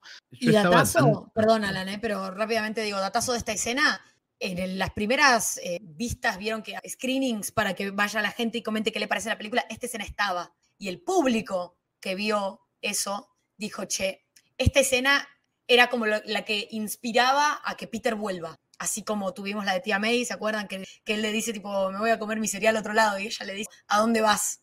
Pero ¿a dónde vas de verdad? Y, se arma toda esa conversación. Bueno, esta iba a ser la conversación que hacía que Peter vuelva a ser Spider-Man. O sea, y la gente cuando la vio, dijo, che, esto es muy un plot twist extremadamente controvertido, capaz que no. Y es tipo, gracias. yo a esas, a esas personas, si algún día las conozco, les voy a agradecer de una manera, les voy a dar un abrazo.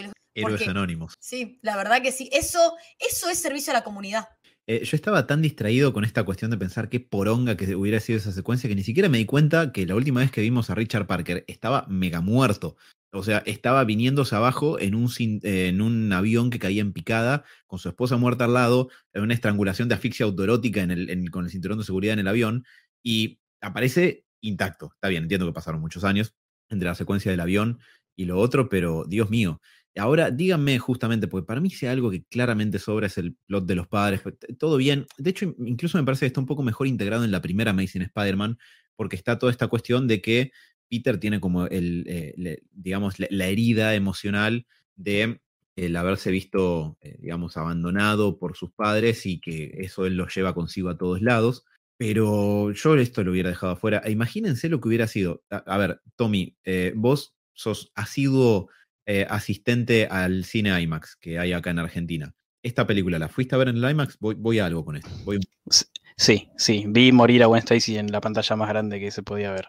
Sí, bueno, es verdad, no lo había pensado así. Yo también, eh, además, una sala con esa buena acústica, eh, amplificaba los sollozos de la gente en esa parte donde todos estábamos destruidos emocionalmente. Pero imagínate si en lugar de ver el tipo el remake raro de la secuencia de Bane de Dark Knight Rises al principio con Richard Parker, lo primero, el primer frame que ves de esta película es la araña roja gigante apareciendo en pantalla y ahí arranca. O sea, imagínate, y además otra cosa, ganas 10 minutos de, como mínimo, va, en realidad ganas más, de 10 minutos, porque esa secuencia al principio dura 10 y después tenés todo el subplot de la estación de tren con las fichitas especiales y todo, y, eh, o sea, le ganas un montón de tiempo que podría ir a, no sé. Tira una calculadora a la pared se rompe y salen las fichas de tren en donde se descubre que, viste, cuando decís, acá lo más inverosímil no es que haya una araña radioactiva que lo pique tenga poderes de araña, sino es, es esta bullshit que tiraron acá. Es que para mí todo eso tiene,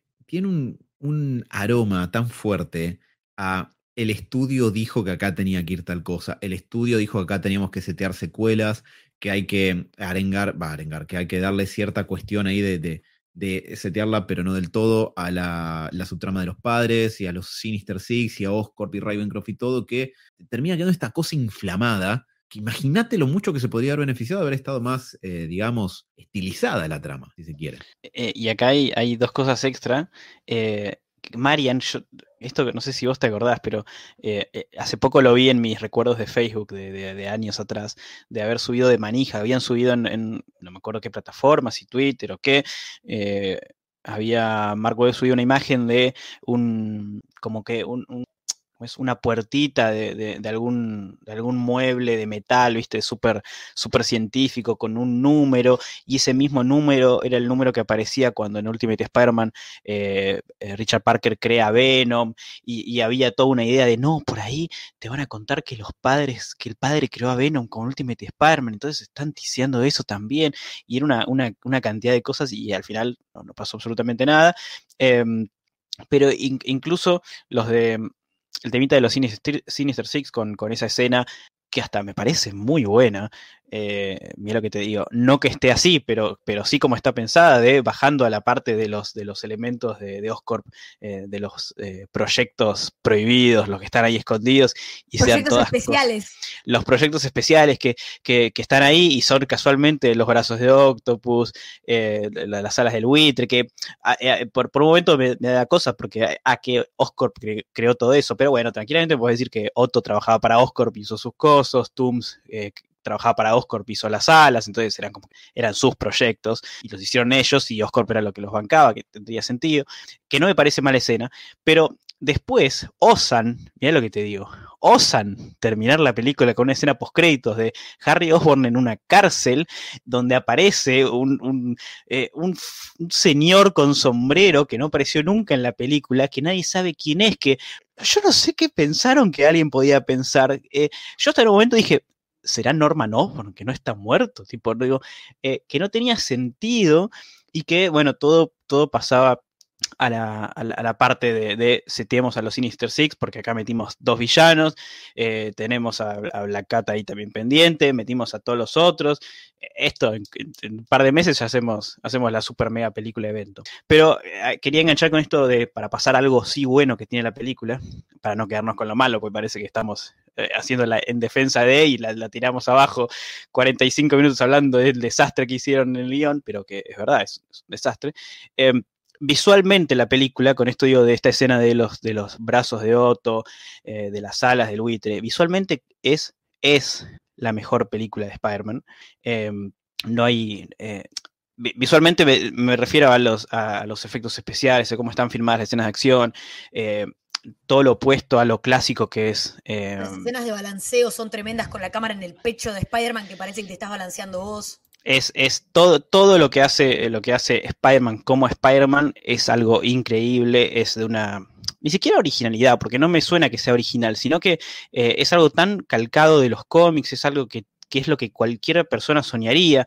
Eh, si en, en, Raimi teníamos esas super mega escenas heroicas de Peter balanceándose eh, como el, magnum héroe, tipo el, máximo héroe de arácnido de Nueva York, acá tenemos a al Spider-Man, tipo a, la versión que no, es, que no es Superman, pero que se mueve como Spider-Man, que se, que se siente como Spider-Man, que va, que viene, que tira, que la red por allá, que se balancea, que pega el salto. Em, que el, que el, traje reacciona como reaccionaría el traje de Spider-Man, eh, hasta incluso algo tan, tan, hay un detalle fantástico de que cada vez que tira el lanzarredes sale como un de, de, gasecito de lo que impulsa la red, eh, que, es, que buenísimo. Em, tiene unos detalles de cómo está hecho, del trabajo de efectos especiales, como de los de coreografía, porque hay mucho que se filmó eh, eh, la película la filmaron en Nueva York, que, es carísimo, y tuvieron un montón de, laburo de efectos especiales, pero también se hizo muchas cosas prácticas para, para que equiparar un poco. Em, con Andrew, obviamente, haciendo, haciendo bastantes escenas con el traje y los arneses puestos. Em, pero hay, hay, una idea, una originalidad que, no la veo nunca, la, veo después. Por ahí en una escena en Far From Home, que creo que es la, escena máxima de Spider-Man, em, siendo Spider-Man con, con, Tom Holland en, contra los, drones y donde se mueve y ahí se siente como Spider-Man, pero después no la, no la veo en ningún lado. Em, estas escenas de Spider-Man siendo Spider-Man. Y lo veíamos un poquito también en Amazing cuando, que es una de mis escenas, esa escena boluda que es mi favorita, ¿viste? No es, no es, nada, no, es nada importante, son cinco segundos de, metraje cuando eh, Peter con, el traje se le, se le sube al lagarto y, y, se le mueve ahí tipo como araña y se bajando por abajo de las y se le sube a los hombros. Bueno, es, es, una, es una estupidez, tipo, es una estupidez porque no hace nada, pero es fantástico porque es, de un nivel de, pensamiento, de al detalle, decir, che, bueno, a ver, acá no es una pelea, no es que alguien puso en el guion, bueno, pelea de Spider-Man y, se rellena. después los chicos de previsualización lo hacen, no sé, ellos son, son capaces. No, no, acá hay alguien que pensó la idea, el balanceo, em, que, lo hizo de una manera que se sienta y que se vea y, se recontranota en la película que es un, un, un, peak Spider-Man de, habilidades, ¿no?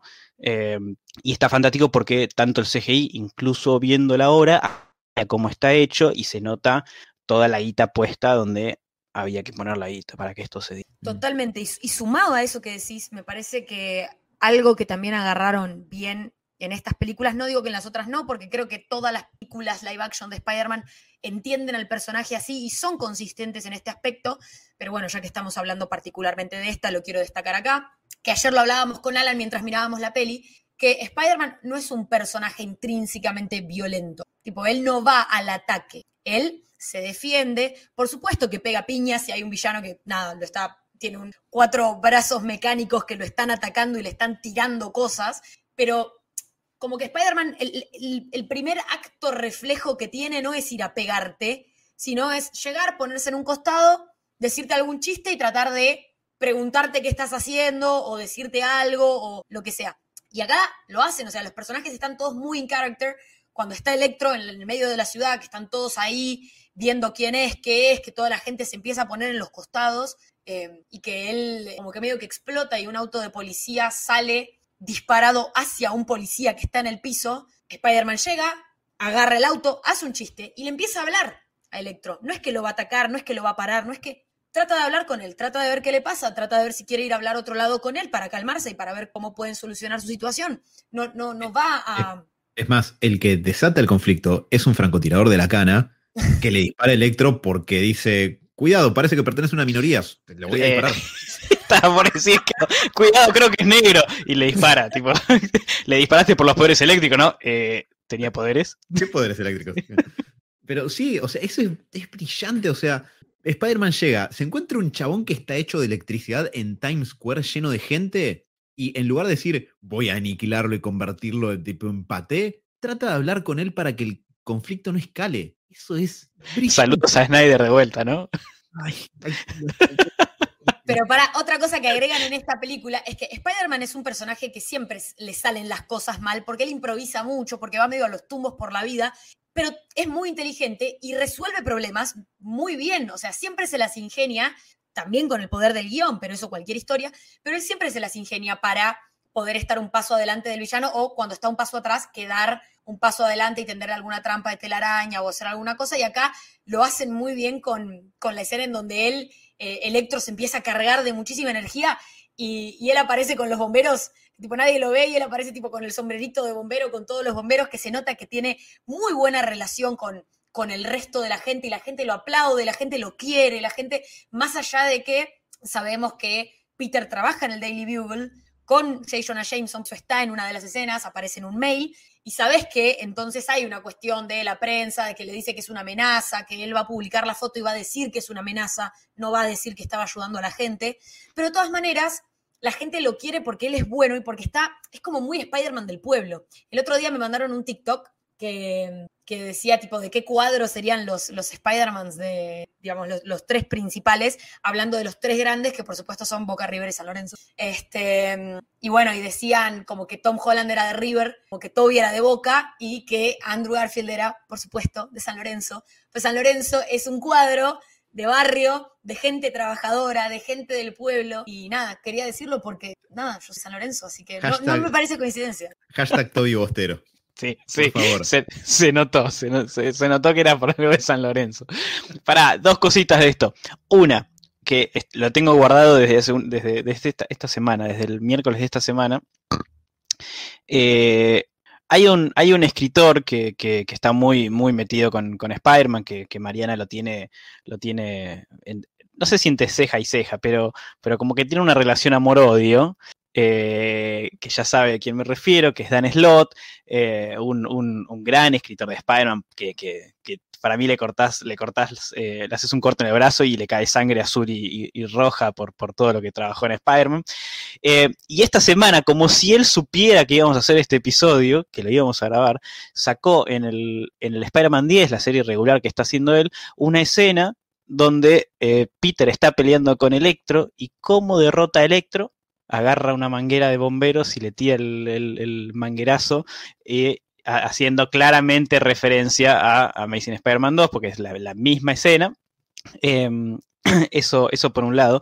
Eh, y el otro, volviendo al tema visual, eh, incluso con, eso, con, la, gracia argumental de que Peter no derrota, entre comillas, ni siquiera es que lo derrota, lo, termina de calmar a, a- a- a Electro con agua, tipo con una manguera de agua, que es la, típica superheroica de, de romper el coso ese que tienen los yankees con el hidrante, viste, que sobresale, una locura, pero bueno, lo tienen ahí y, tirarle agua al villano.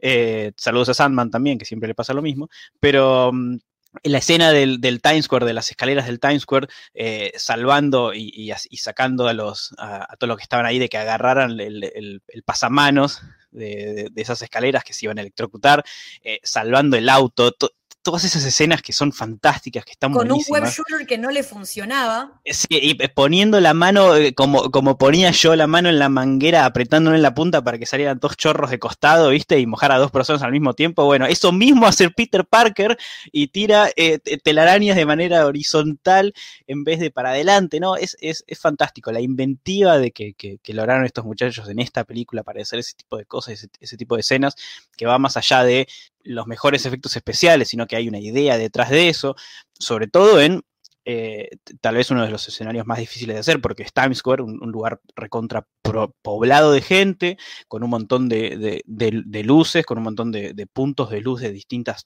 miles de pantallas. Entonces es, muy difícil a nivel de, hacer efectos especiales de que quede perfecto y queda perfecto. Em, y a lo largo de la película es algo que es, constante.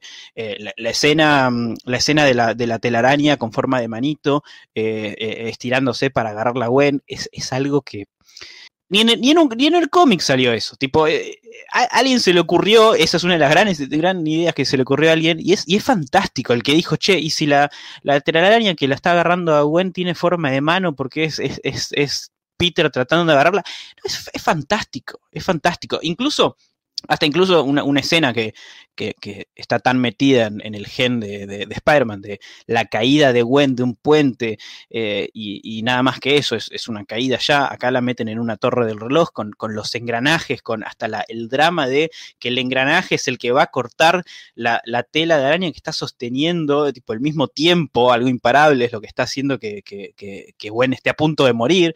Em, y no necesariamente él, el villano la empuja, no, es un nivel de, creatividad y de, los resultados de esta creatividad bien llevados a la pantalla que eh, no, para mí no se volvieron a hacer nunca. Tipo, salvo en un par de escenitas eh, de, Homecoming no, Homecoming no, ni, pedo. O sea, no hay, no hay chance. Pero en, en Home, la escena de los drones y la escena del, del misterio con las ilusiones, me parece que e, ese nivel de inventiva está buenísimo.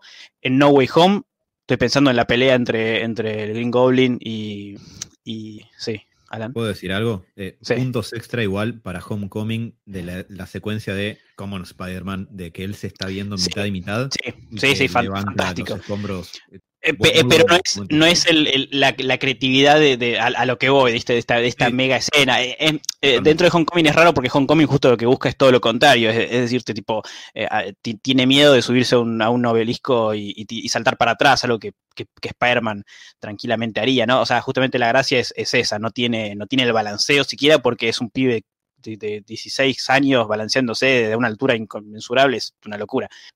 Pero No Way Home es, es claramente el, punto más flojo porque no, salvo la escena fantástica de Green Goblin peleando contra Peter, que es más parecido a lo que veríamos en una película de Batman, una película de Daredevil, que una película de Spider-Man, en términos de coreografía, de fuerza bruta, de golpe y bla, bla, bla.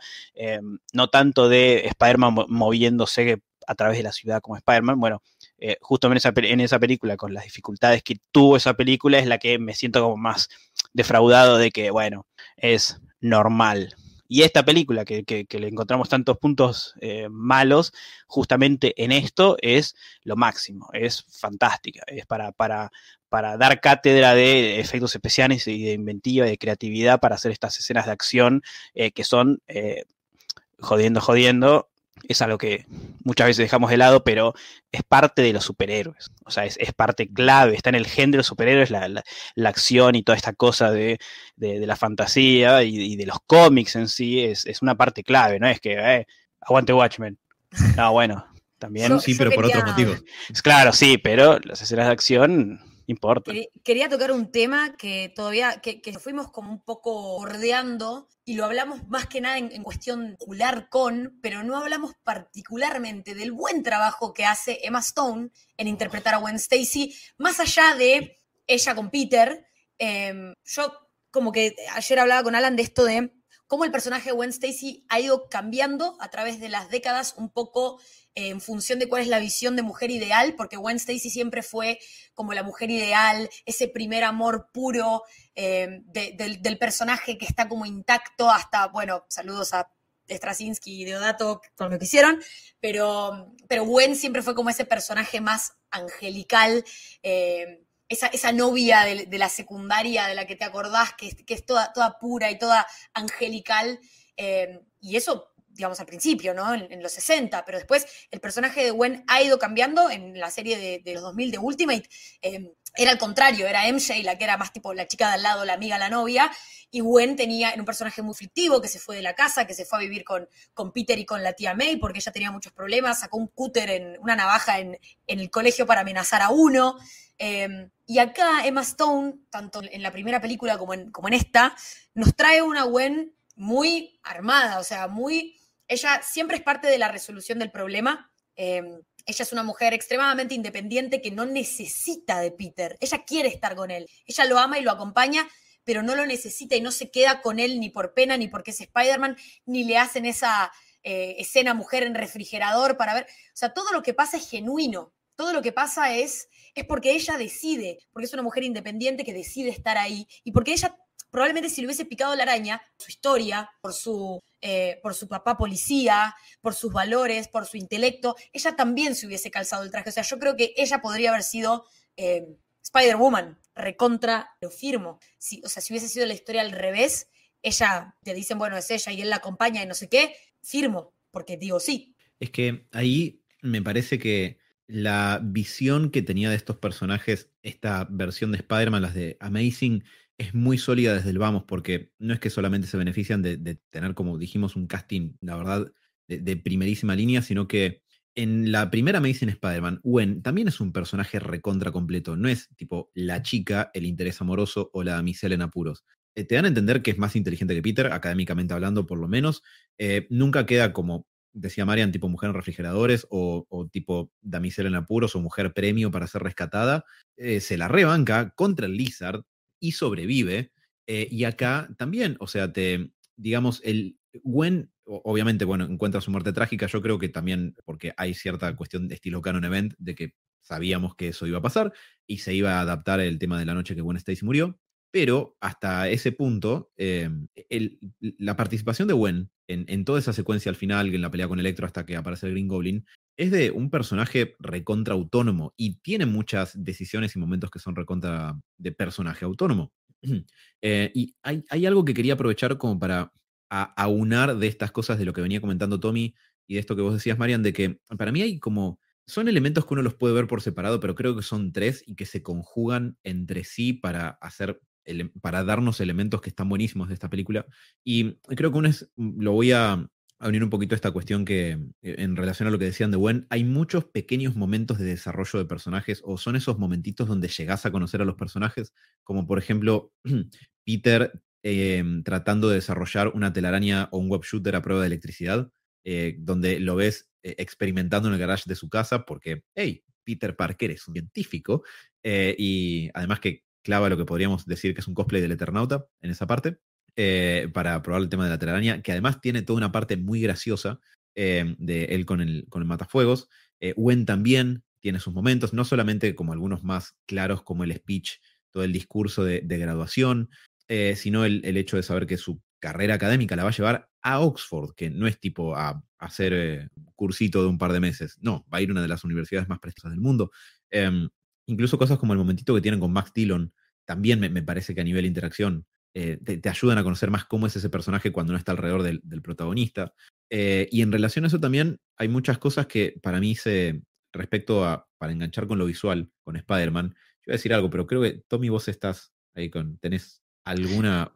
Eh, no, no, iba a decir que tipo con, con, con, con Gwen, una de las cosas que, que, hacen muy bien es que es un, es un participante activo de la película y del argumento eh, comillas, principal de la película, ¿no? Sobre todo con, con Electro, eh, la, que busca los datos de, la que se da cuenta que, que, a Max Dillon lo habían borrado de la existencia aparentemente por, por Oscorp, es ella, es, su trabajo dentro de Oscorp, eh, el, fantástico momento de Spider-Man y Peter Parker, de, de, Peter tirándole café a los dos tipos que la perseguían a Gwen y atándole los cordones y moviéndose todo para, para, evitar que la, que la agarren, con el otro típico momento de Spider-Man de ella entrando en el ascensor y encontrándose con Harry Osborn, ahí, eh, tipo, e, es, fantástico y está muy bien pensado para que Gwen eh, acompañe la historia y no sea más como Mary Jane en las de Raimi, ¿no? Bueno, también eh, dentro de, estas cuestiones de lo bien que están en estos momentitos los personajes y la habilidad de Mark Webb para mostrar más que nada la parte de las relaciones, la, improvisación que hay entre Andrew Garfield y Emma Stone es excelente. Yo voy a señalar algo que no sé si es que lo están improvisando, pero cuando se esconden en, el closet en, en, Oscorp y Peter le dice, nos escondimos en el closet de limpieza. Sí, ¿y qué pasa? Es el escondite más cliché que hay. Y Gwen le dice, discúlpame que no nos pude llevar al Bahamas de los escondites. Como, ¿qué, ¿qué, querés, maestro? Me están persiguiendo, nos escondimos en un zaguán que había acá nomás a la mano. ¿Qué, qué querés que haga? Y ayer María me comentó que hay toda, hay toda una parte eh, cuando Peter trata de hablar con, con Gwen antes de que ella tenga la entrevista para ir a Oxford, que le improvisó eh, Andrew Garfield cuando dice, sí, soy el profesor no sé cuánto de Harvard y yo estuve intentando que, que Gwen se una a mi equipo porque es muy brillante, etc. Y Emma, o sea, Emma Stone en ese momento no sabía que, que Andrew iba a improvisar eso y hace, ¿what? Como desconcertada. Y, y, queda re bien, o sea, y es, es, también lo que los personajes harían, es fantástico. Eh, y en relación también a, este tema de lo que vos decías, de, esa secuencia de mm, Peter tirándole café caliente al guardia de Osborne y atándole los zapatos a otro, para, todo para generar distracciones que le permitan a Gwen escapar. Ese es otro de los elementos que me parece que suma mucho a la car caracterización. Y es el hecho de que Andrew Garfield es, y yo no me había rescatado hasta que ayer lo vi, es un actor muy físico. Y hay muchas secuencias donde no me sorprendería en lo más mínimo enterarme de que él es el que está dentro del traje, porque parte de cómo Spider-Man actúa y se mueve, digamos, trasluce mucho a través de los movimientos y de, cómo él actúa como Spider-Man, no solamente con el diálogo, sino también la, forma en la, que, en la que se mueve y gesticula y se expresa. En la escena de Times Square, por ejemplo, donde, cuando está tratando de razonar con Electro, podría ser un embole de, verlos hablar, porque podría ser un chabón en un traje de, de spandex que no puedes ver su cara, eh, hablando con Electro, y sin embargo no, él lo hace muy expresivo. Eh, y tiene esa secuencia estilo, no sé si ayer no nos acordamos con Marian si era tipo Buster Keaton o Chaplin o quién, pero cuando se agarra al camión de bomberos que pasa con la manija y, se lo lleva arrastrado, eso fue idea de Andrew Garfield también de incluir eso, porque le gustaban esas películas de, esa época y todo el, el, tema de la comedia física. En fin, eh, o sea, está la cuestión de los pequeños momentos donde conoces más a los personajes, la performance. De, de y eso empezó desde la primera con el tema del skate, tanto con el doble de riesgo como con el de la idea de, bueno, incluyamos esto porque el personaje ya fue concebido de esa manera. Entonces, un poco lo que hacen en, esa, en esta película es construir a partir de la base de la primera. Y, y, eso me lleva al tercer elemento que quería enganchar con lo que decía Tommy, porque me manijea mucho esta película, y es cómo se ve Spider-Man en movimiento. A mí me encantan las de Raimi, verdaderamente me gusta mucho, ya es un hecho bien documentado en lo que venimos hablando. Pero lo que me pasa entre las de Raimi y las de Amazing es un poco lo que me pasa entre las Batman de Barton y las de Nolan. Me encanta cómo se ve la versión anterior, pero hubo un desarrollo de la técnica en, en los años que hubo entre una y otra versión que va a beneficiar a la versión más reciente, casi inevitablemente. Y eso te permite, más allá de lo mucho que haya sido pionero eh, Raimi en, en, inventar cómo había que filmar un montón de, secuencias, que acá es fantástico. O sea, la manera en la que Spider-Man se columpia y cómo se va trepando por la propia telaraña que, lo va tejiendo, eh, el hecho de que no usa solamente una mano siempre para ir columpiándose de una liana a la otra, como si fuera en el pitfall de Atari, sino que usa ambas manos, que usa, digamos, usa su cuerpo para balancearse, columpiarse a, pasando por arriba de azoteas o de postes de luz, el nivel de amor al detalle que hay en la secuencia en la, que, en la que él tiene que recuperar los tubitos de uranio al principio es extraordinario. Y podría no estar, podría ser un monigote de CGI que pasó por ahí que uno te da la sensación de que no tiene peso ni masa porque es CGI y no, y es fantástico cómo se ve y cómo él resuelve todo ese problema, es maravilloso. Eh, y con todo eso de lo bien que se ve, cómo está, cómo, o sea, cómo ves a Spider-Man moverse, que para mí es Pick Spider-Man, o por lo menos le pelea al juego de Play 4 y Spider-Man 2, y están todos ahí en el God Tier, digamos. Eh, un elemento que no quiero dejar de mencionar es la música. No, o sea, no creo que este sea mi trabajo favorito de Hans Zimmer. Bueno, Hans Zimmer ha escrito la trilogía de Nolan, entonces probablemente sea por ahí, pero también me gusta lo que hizo, bueno, toda la vida. Las Inception, me encanta, la de Inception, me encanta la banda sonora, etcétera. Podría estar ocho horas hablando de Hans Zimmer, no lo voy a hacer. Pero acá, la puta madre, qué, qué buena banda sonora. O sea, y que el tema de Electro pase de esa cosa como toda medio sonsa y, y, medio tímida a la misma melodía, pero hecha con ese dubstep bien agresivo, es brillante. El tema que le escribió Spider-Man acá es memorable a pesar de que solamente se usa en una sola película. Es esperanzador, es luminoso, te da la sensación de que está volando. Hace lo mismo que hace el de Elfman por el Spider-Man de Raimi y el de Joe Paesano por el Spider-Man de Play 4. Te da esa sensación de que estás columpiándote, estás volando entre los edificios en Manhattan y es, es brillante. No quería dejar de mencionar la, la música, la verdad, y siento que... Eh, se, se le pegó mucho, se le pegó mucho a la, a la, a la música, sobre todo por el dubstep, eh, pero si, si, nos ponemos en el lugar donde estábamos en, en, en ese, en ese año, eh, el dubstep estaba ahí full, y creo que justo con Electro da bien, hasta incluso... Eh, es, es, raro porque el dubstep está metido como dentro de la película, más allá de que es un, música para el espectador, ¿no? Que normalmente es eso, es las personas de las películas no escuchan la música. Eh, pero en la escena final, donde, donde Electro se está metiendo en esa, en esa central eléctrica y va saltando de uno y uno, sigue haciendo hasta ese mismo ruido de, de, de, dubstep que acompaña cuando se mete de de una eh, me falta el ingeniero eléctrico para que me diga cómo se llaman, pero bueno, esas cosas puntiagudas donde, donde almacena energía y va de un lado para el otro, hasta donde le canta el, le toca el Wincy Wincy Araña musicalmente, em, hasta, hasta eso está bueno. Eh, creo que una de las cosas que hicieron muy bien y que no me suele gustar, pero esto por ahí se debe porque es una película de Spider-Man, eh, pero la música de de, ¿cómo se llama? De, bandas que existen dentro de la película. Eh, con, dentro de la película me, gusta mucho cómo están metidas. en los momentos de Peter, de, él solo, con la música sonando de, fondo, de fondo eh, está muy bueno. Eh, todo, toda la parte de, amor y desamor con Gwen también me, encanta cómo, cómo, está musicalizado. Puede ser, mm, Tommy, perdón, pero que eso, suena, y lo pregunto de desmemoriado, eh, cuando te muestran esa secuencia cortita post separación con Gwen, que él se la pasa combatiendo contra el crimen y, va todo resfriado al mini super, eh, ¿es, ahí? Igual si no es ahí, no importa, esa, secuencia me parece extraordinaria también, tipo, Spider-Man lo ves todos los días volver de hacer su tarea de Spider-Man, sacarse el traje todos los días hecho pelota de una forma distinta. E, esa es una de las escenas cuando, cuando hace el, mapa de locura de Peter Parker con los hilos rojos uniendo las fotos del padre y en el centro está Mary Jane y está sonando, eh, ahora no me acuerdo la canción, pero For You. Gone, Gone, Gone de Philip Phillips. No me salía, no me salía el nombre. Eh, es, fantástica, tipo, queda, queda re bien. Em, y es que como... siempre, lo, en, en la primera tenían a Coldplay y acá tienen a un montón de bandas que que dan vida a esos momentos, pero que también la banda de Hans Zimmer y los Magnificent, Six, que ahí haciendo referencia a los Sinistra Six, en donde está metido Farrell, Farrell Williams, este, llevan a la película a, a, darte ansiedad cuando tiene que dar ansiedad y calma cuando tiene que dar calma y tristeza. Y eso acompañado de la gran actuación de todos, del nivel actoral que tienen y además la química que tienen entre ellos, hacen que la película se sienta súper real.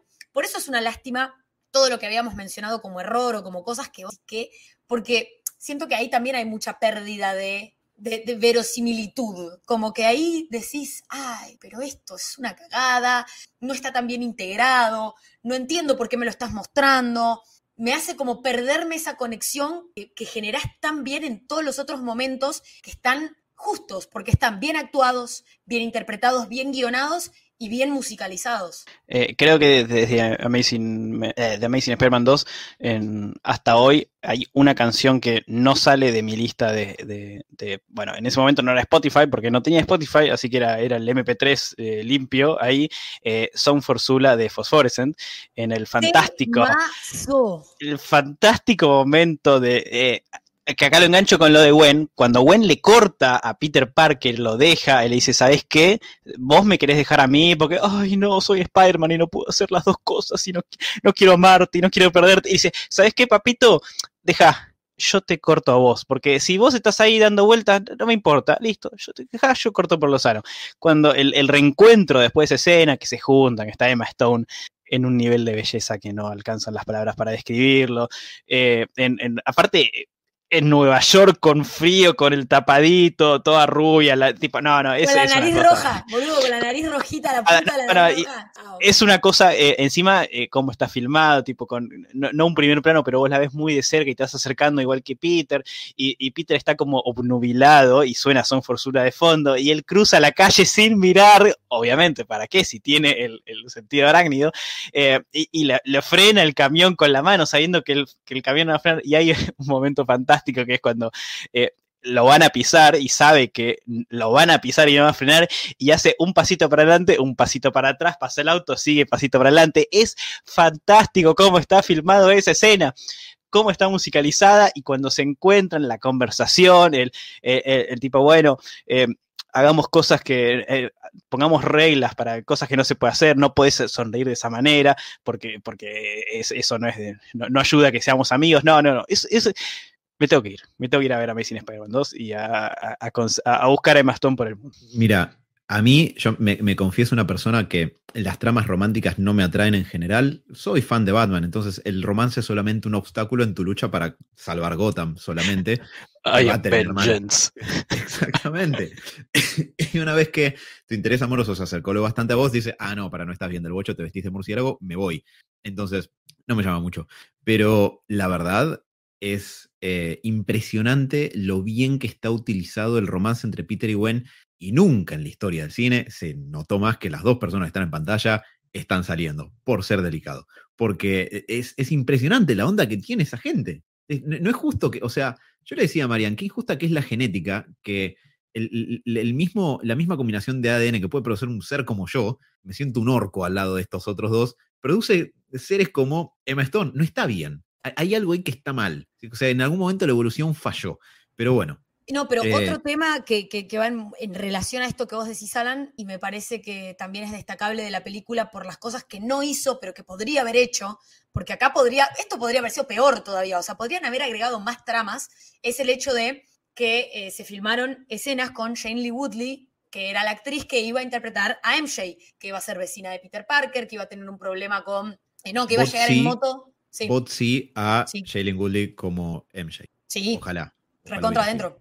Eh, como vos decís siempre, en ese universo en donde todos son tan hegemónicos y perfectos, ella la verdad que, quedaba muy bien, además estaba como en un, en un, buen momento actoral, era una actriz como de, renombre y de moda, si querés, como para incluirse bien con, con el rango de actores que tiene la película, pero mm, eso creo que hubiese agregado como más más tramas, más confusión y hubiese sacado un poco el enfoque de Gwen y, la importancia de su muerte y el peso que puede tener si vos pensás que, bueno, pero la minita que está en la casa al lado está buena. Entonces, em, creo que estuvo bien que lo hayan, que lo hayan cortado, más allá de que em, hay, algunas escenas que están en, YouTube y no se grabaron con audio, entonces nos perdimos un poco de, para dónde iba a apuntar o qué iban a decir. También hay una escena que filmó Emma Stone cruzándose con Lee Woodley en la Porsche de la casa de, la tía May, pero, pero sí que, que me hubiese gustado que en una tercera película sí le den oportunidad a, ella.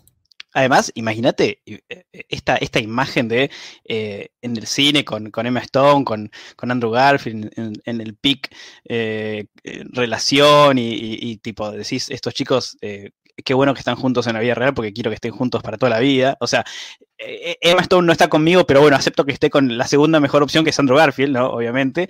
Eh, entonces, no hay problema. Pero imagínate que aparece la pelirroja esta de la nada, tipo entrando y, que se llama Mary Jane y decís, what you got there? ¿Qué? ¿Quién sos? ¿Cómo que Mary Jane? No, Mary Jane, ¿eh? no, no, que está con Gwen, está con, con Peter.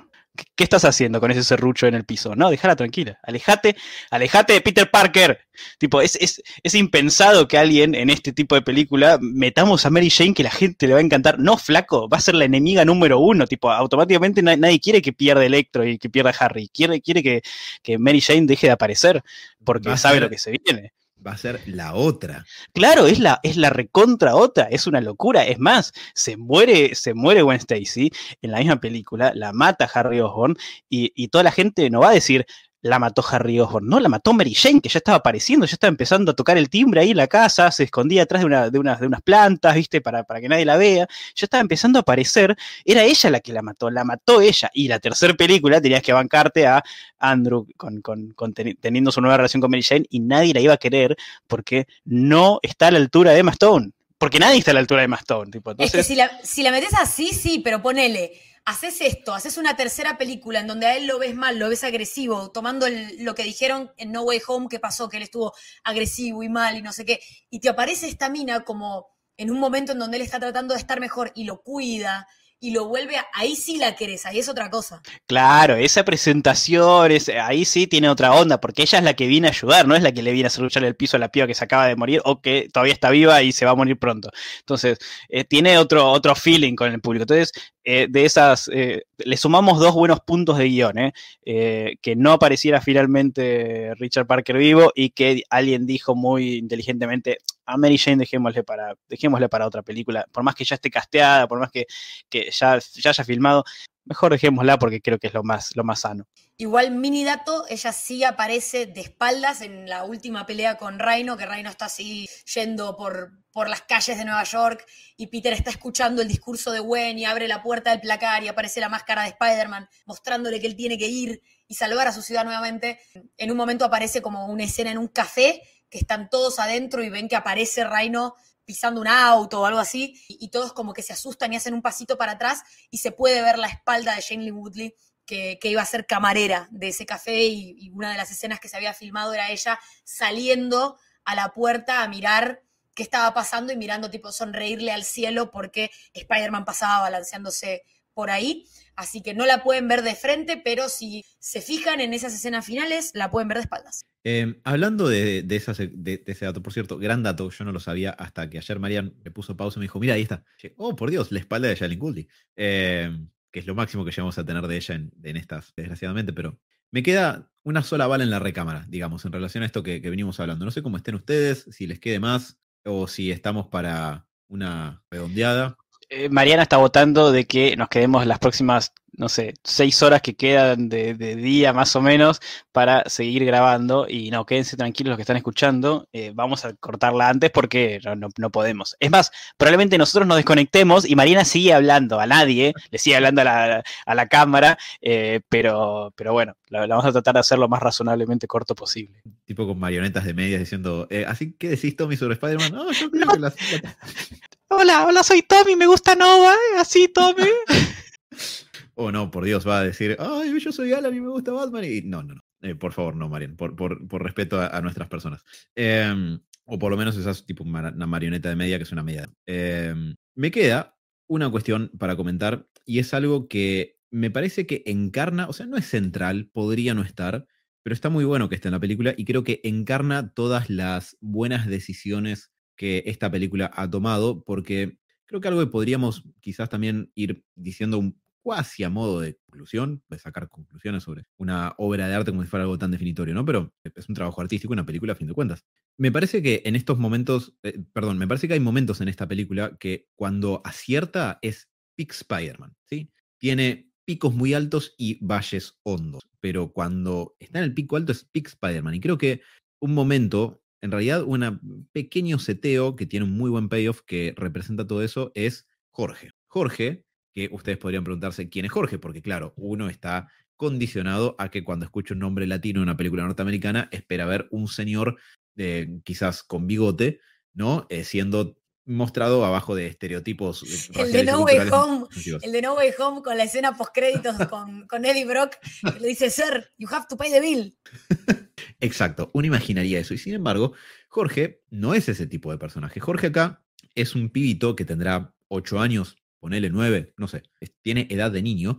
Y eh, en estas secuencias donde lo vemos a Spider-Man sobreponiéndose a la ruptura con Gwen, eh, lo vemos en varias aventuras, deteniendo robos callejeros y haciendo muchas obras de bien. En la secuencia me parece excelente. Ojalá las películas de superhéroes hicieran más eso, de mostrarte a Spider-Man haciendo cosas de Spider-Man en su día a día. Em, y a los otros personajes que. No, no, no. La película de Batman tienen que mostrar a Spider-Man haciéndose cosas de su día a día, Alan. Es lo mejor que le puede haber pasado a Batman. O Flash. Mirá, lo que, la, mejor película que sería Flash si en el momento de Flash te muestran a Spider-Man haciendo cosas salvando el día. Peliculón. En un, momento donde Barry queda inconsciente, capaz que, eh, no sé, los guardias lo ven y dicen, oh, ¿qué, ¿qué, estará pasando en, no sé, en Nueva York en este momento? Y corta Spider-Man, viste, salvando gente. Em, Hollywood, llámanos. Eh, pero en, dentro de esas muchas secuencias que, están buenísimas, em, una de ellas es que hay tres o cuatro pibes que le están por hacer bullying a Jorge. Jorge tiene un pequeño molino de viento que armó para un proyecto de ciencias de la escuela y lo están por cagar a trompadas, básicamente. Eh, probablemente porque hizo algo para un proyecto de ciencias de la escuela, lo cual sabemos, según las películas, que se castiga con violencia física eh, y con que te roben el dinero de tu almuerzo. Bueno, cae Spider-Man, no tiene que hacer nada, su sola presencia intimida a los bullies. Me gusta pensar que los bullies capaz que dijeron, che viejo, si Spider-Man se me puso enfrente, capaz que estoy equivocado en la vida, ¿no? Y el día de mañana no termino siendo un hijo de puta. Eh, y reflexionaron, solamente a partir de que ocurrió ese momento. Pero por sobre todo, Spider-Man, más allá de las pelotudeces que estoy diciendo, esto es lo verdaderamente importante. Spider-Man aparece y protege a un pibe al que le están haciendo bullying. Me parece una imagen bastante poderosa simbólicamente por lo que, el, confort que a veces uno encuentra en estas narrativas y en estos personajes de ficción. Eh, y si alguien experimentó bullying durante la infancia y tuvo algo como Spider-Man cerca, probablemente pudo haber sido un refugio en relación a eso y verlo plasmado en pantalla me parece enormemente reconfortante. Y por otro lado, Spider-Man no es que aparece, los bullies se van y él se va. Le pregunta al pibe cómo se llama, habla con él, dice, ah, un gusto conocerte, Jorge, soy Spider-Man. Em, y lo acompaña mientras se van caminando tranquilos y le ayuda a arreglar el, molinito de viento que, tiene Jorge. Eso solo ya sería excelente. una pequeña perlita de momento de humanidad, que es lo que tanto se le reclama a este tipo de, adaptaciones de personajes en versiones más formulaicas, de las que aparentemente en los últimos años hemos tenido muchas, indistintamente de quién vengan.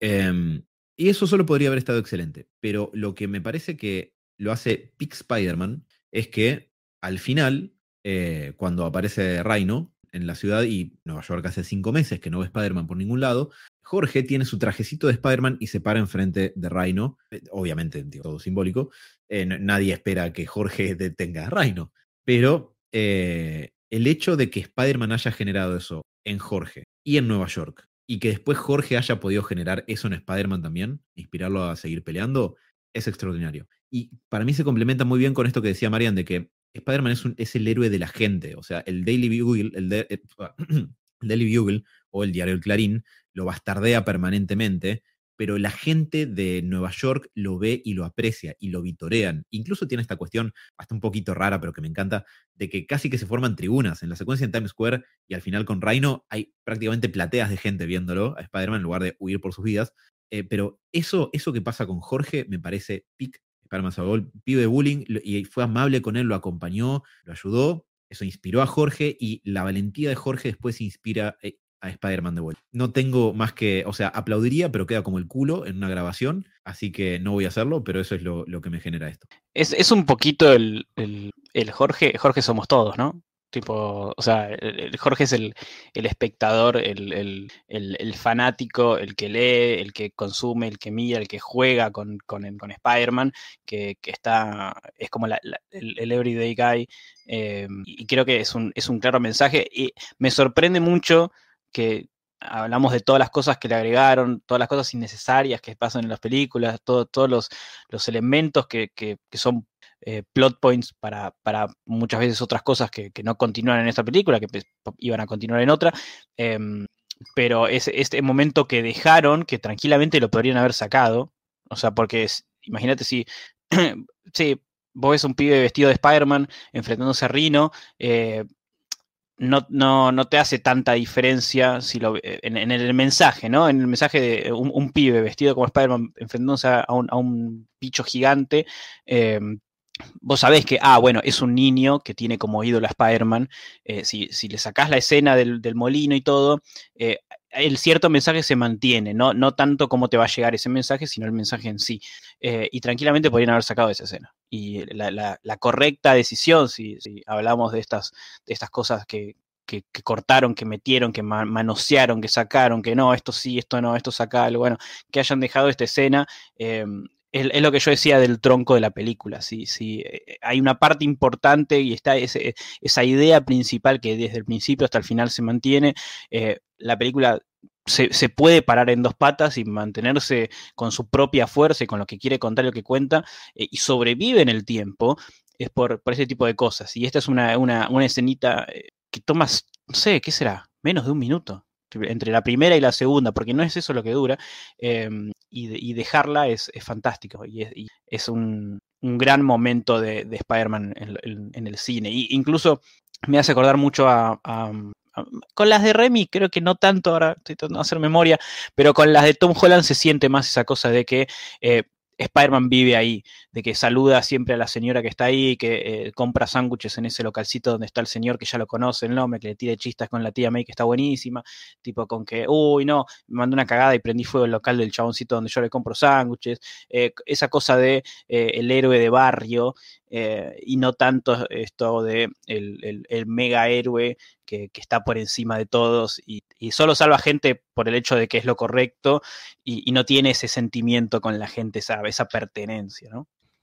Es que también me parece que decía Alan de que él había inspirado, eh, Spider-Man inspira a Jorge Jorge lo sigue y se siente muy eh, como que algo despertó en él para seguir a Spider-Man y para querer ser como él. eh, y después cuando Spider-Man no está, él es como que toma su lugar simbólicamente, pero, pero es eso que decía cuando hablaba de la entrevista de Andrew Garfield, de, bueno, ahora está este, pero después estará otro y otro y otro, porque Spider-Man es más una idea, no es una persona, no es, no es alguien que si no es esa persona no puede serlo. Y es un poco también lo que están haciendo ahora con, con las películas animadas, con Into the Spider-Verse y con Across the Spider-Verse, o sea, están ampliando este, esta concepción del personaje que todos podemos ser Spider-Man a, nuestra manera, si bien hay una manera quizás de, de pensar a ciertos personajes en particular, es decir, Miles Morales es un personaje con ciertas características que van más allá de ser Spider-Man, o sea, tiene ciertas características de personalidad que lo definen. Peter Parker también, Peter Parker es de una manera, hay características esenciales a qué es ser Peter Parker, pero cuando vos hablas del concepto de Spider-Man, que es nunca rendirse, hacer lo correcto, gran poder, gran responsabilidad, las motivaciones internas para el héroe, eso sí es mucho más compartido global y general. Entonces, un poco creo que se, se empieza a mostrar acá en, en el final de Amazing Spider-Man es esto, es que si no está Peter, por decirlo así, está Jorge en el sentido de que alguien más está dispuesto a tomar ese lugar porque ya fue inspirado por el Spider-Man anterior.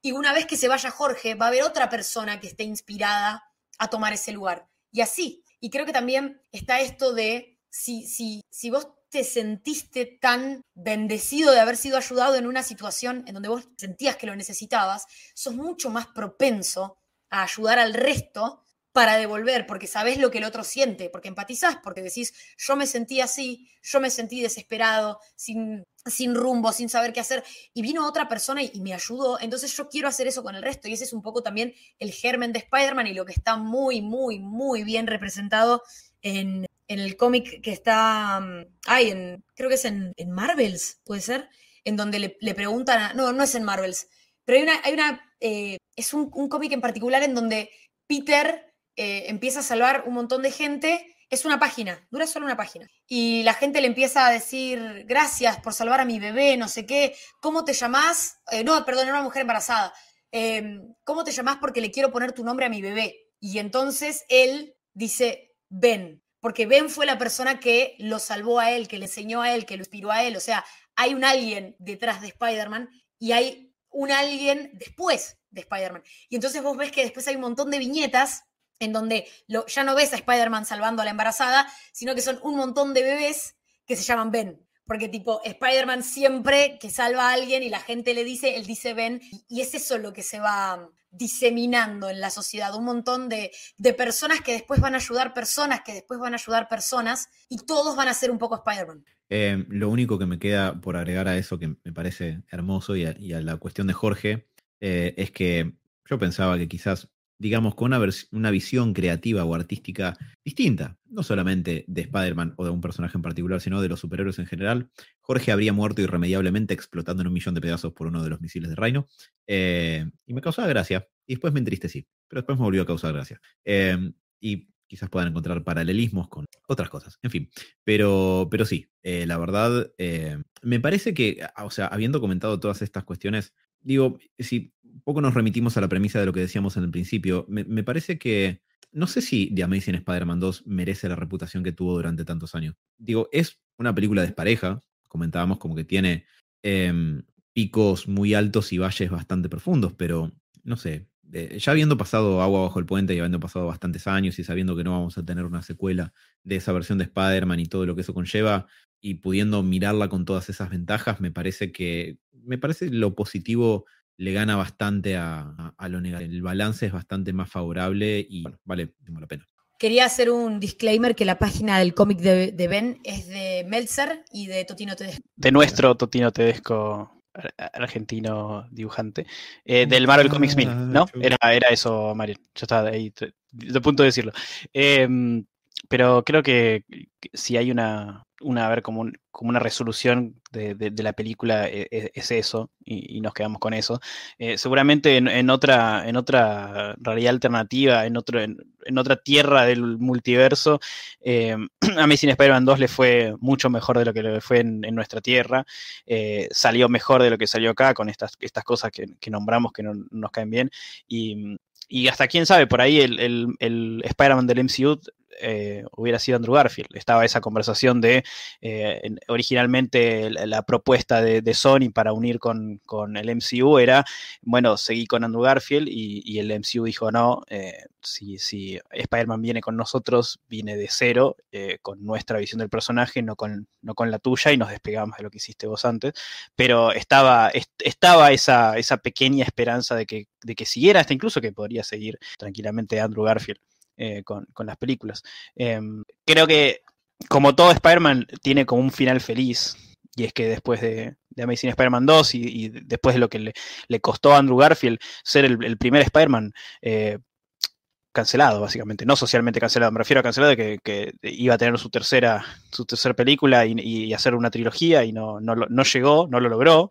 Em, y tuvo su, su, redención al final en, No Way Home. Creo que esto que nosotros estamos haciendo de hablar de las cosas buenas, también un poco por, por una mezcla entre nostalgia y de que muchos de los detractores creo que crecieron de alguna manera o, pudieron ver esa cosa que decían, no, esta película es un desastre y, es malísima porque yo leí que es malísima, lo que decíamos antes de la opinión memética, de que yo lo leí en un lado que decía que era malísima y que no, era inmirable y bueno, yo lo repito, eh, y siento que se le dio más valor al trabajo que hizo Andrew Garfield, a su no sé si tanto a la película, sino a lo que él representó y a lo que él hizo y lo que significa él para el, para el mito de Spider-Man y, ese amor que es indudable, que es lo que hablaba Marian al, principio, de que, se nota, que le sale cuando habla de Spider-Man, cuando habla de, lo que él hizo, de la, con la gente que lo hizo, que más allá de cómo le fue, que, él, dice que es uno de los puntos más altos de su carrera y de su vida, y que si queda la posteridad por algo es, es por haber sido Spider-Man, que es mucho de lo que nosotros como fans sentimos que alguien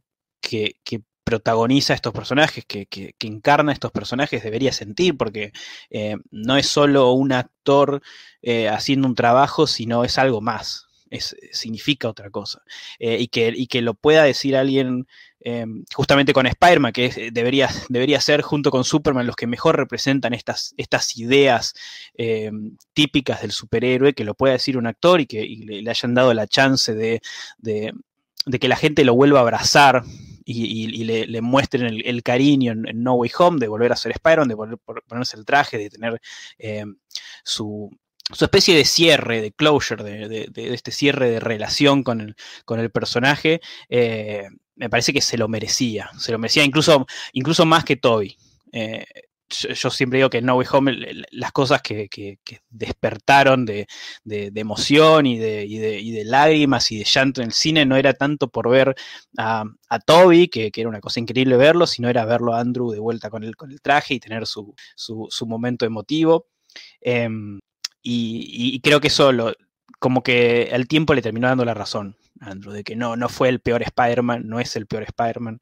Eh, se, merecía este cariño de la gente y, el, cariño del fandom y que ahora vaya a cualquier lado y alguien le diga, hola Peter Parker, hola Spider-Man, me encantan las películas que hiciste. Em, así que eh, si alguien merecía que el, primer en defensa de era, era Andrew. Sí, definitivamente. Y además, mejor traje live action de Spider-Man. Había faltado. Sin duda alguna. No solamente por eh, el diseño, sino también por lo que había dicho Tommy en su momento, por lo que lograron hacer en pantalla con el traje y los pliegues y la naturalidad y que vos pensás que realmente es un traje que tiene alguien puesto. Y lastimosamente lo que, todo lo que se vino después en cuanto a trajes no solo ha tenido diseños un poco más genéricos, sino que han sido todos extremadamente toqueteados y manoseados por el CGI y este fue como el último traje que se sintió muy orgánico y además es como justo, como que rescata todas las cosas de los distintos trajes de los cómics que funcionan y las combina en un traje que, bueno, que además por, por cómo es Andrew, su estilo de cuerpo y por, o sea, le queda pintado. La verdad que también es que hicieron un traje que le queda muy bien a él, porque por ahí alguien más, em, no sé, más, más ancho, por decirlo así, de, de espalda, yo no sé si la araña roja tan larga lo estilizaba tanto como el tipo de cuerpo que tiene Andrew Garfield para utilizar esa araña. O sea, hasta algo tan sencillo como eso. Hasta el patrón de telarañas queda bien con la forma en la que su cuerpo hace como una T. No sé, como que siento que hasta esas pequeñas cosas están muy bien pensadas, pero además, siendo que rescatan cosas de los cómics, eh, el tamaño de los ojos a mí me parece justo, porque me gusta un montón. Eh, nada, como que terminan de darle eh, esa potencia visual que tiene toda la película y que, y que es de las cosas más memorables. O sea, la gente generalmente, si rescata algo de las películas, son el balanceo, las escenas de acción o las peleas en cámara lenta, que, que siempre son extremadamente bastardeadas. Besitos Snyder, pero que, con, con, este, con este tipo de escenas utilizadas en su justa medida funcionan y funcionan muy bien, porque te dejan ver a qué velocidad está viendo todo el personaje y te dejan un poco disfrutar de qué es lo que está pasando alrededor. Tommy, ¿te das cuenta de lo que está pasando? Vos dijiste un cierre hermoso con la cuestión de Andrew, yo mencioné lo del traje y Mariana lo está aprovechando para seguir hablando de, la película en general. No se quiere ir, no se quiere ir. ¿Cómo hacemos ahora? Para mí hay que tipo hacer tipo, bueno, gracias por todo, nos vemos en el próximo, chao, cortamos, nos vamos, yo hasta pago con la compu por las dudas y bueno, eh, a mí siempre me pasa que empiezo a, en situaciones así, empiezo a hablar mucho de Batman y la, gente como que se empieza a alejar. Entonces puedo apelar a eso. Bueno, Mariana hace lo mismo, pero que en este caso está justificado porque empieza a hablar de Spider-Man. Entonces acá no se aleja nadie porque es el programa de Spider-Man. Entonces, ¿qué, qué, hace? Sigue, sigue, sigue, sigue.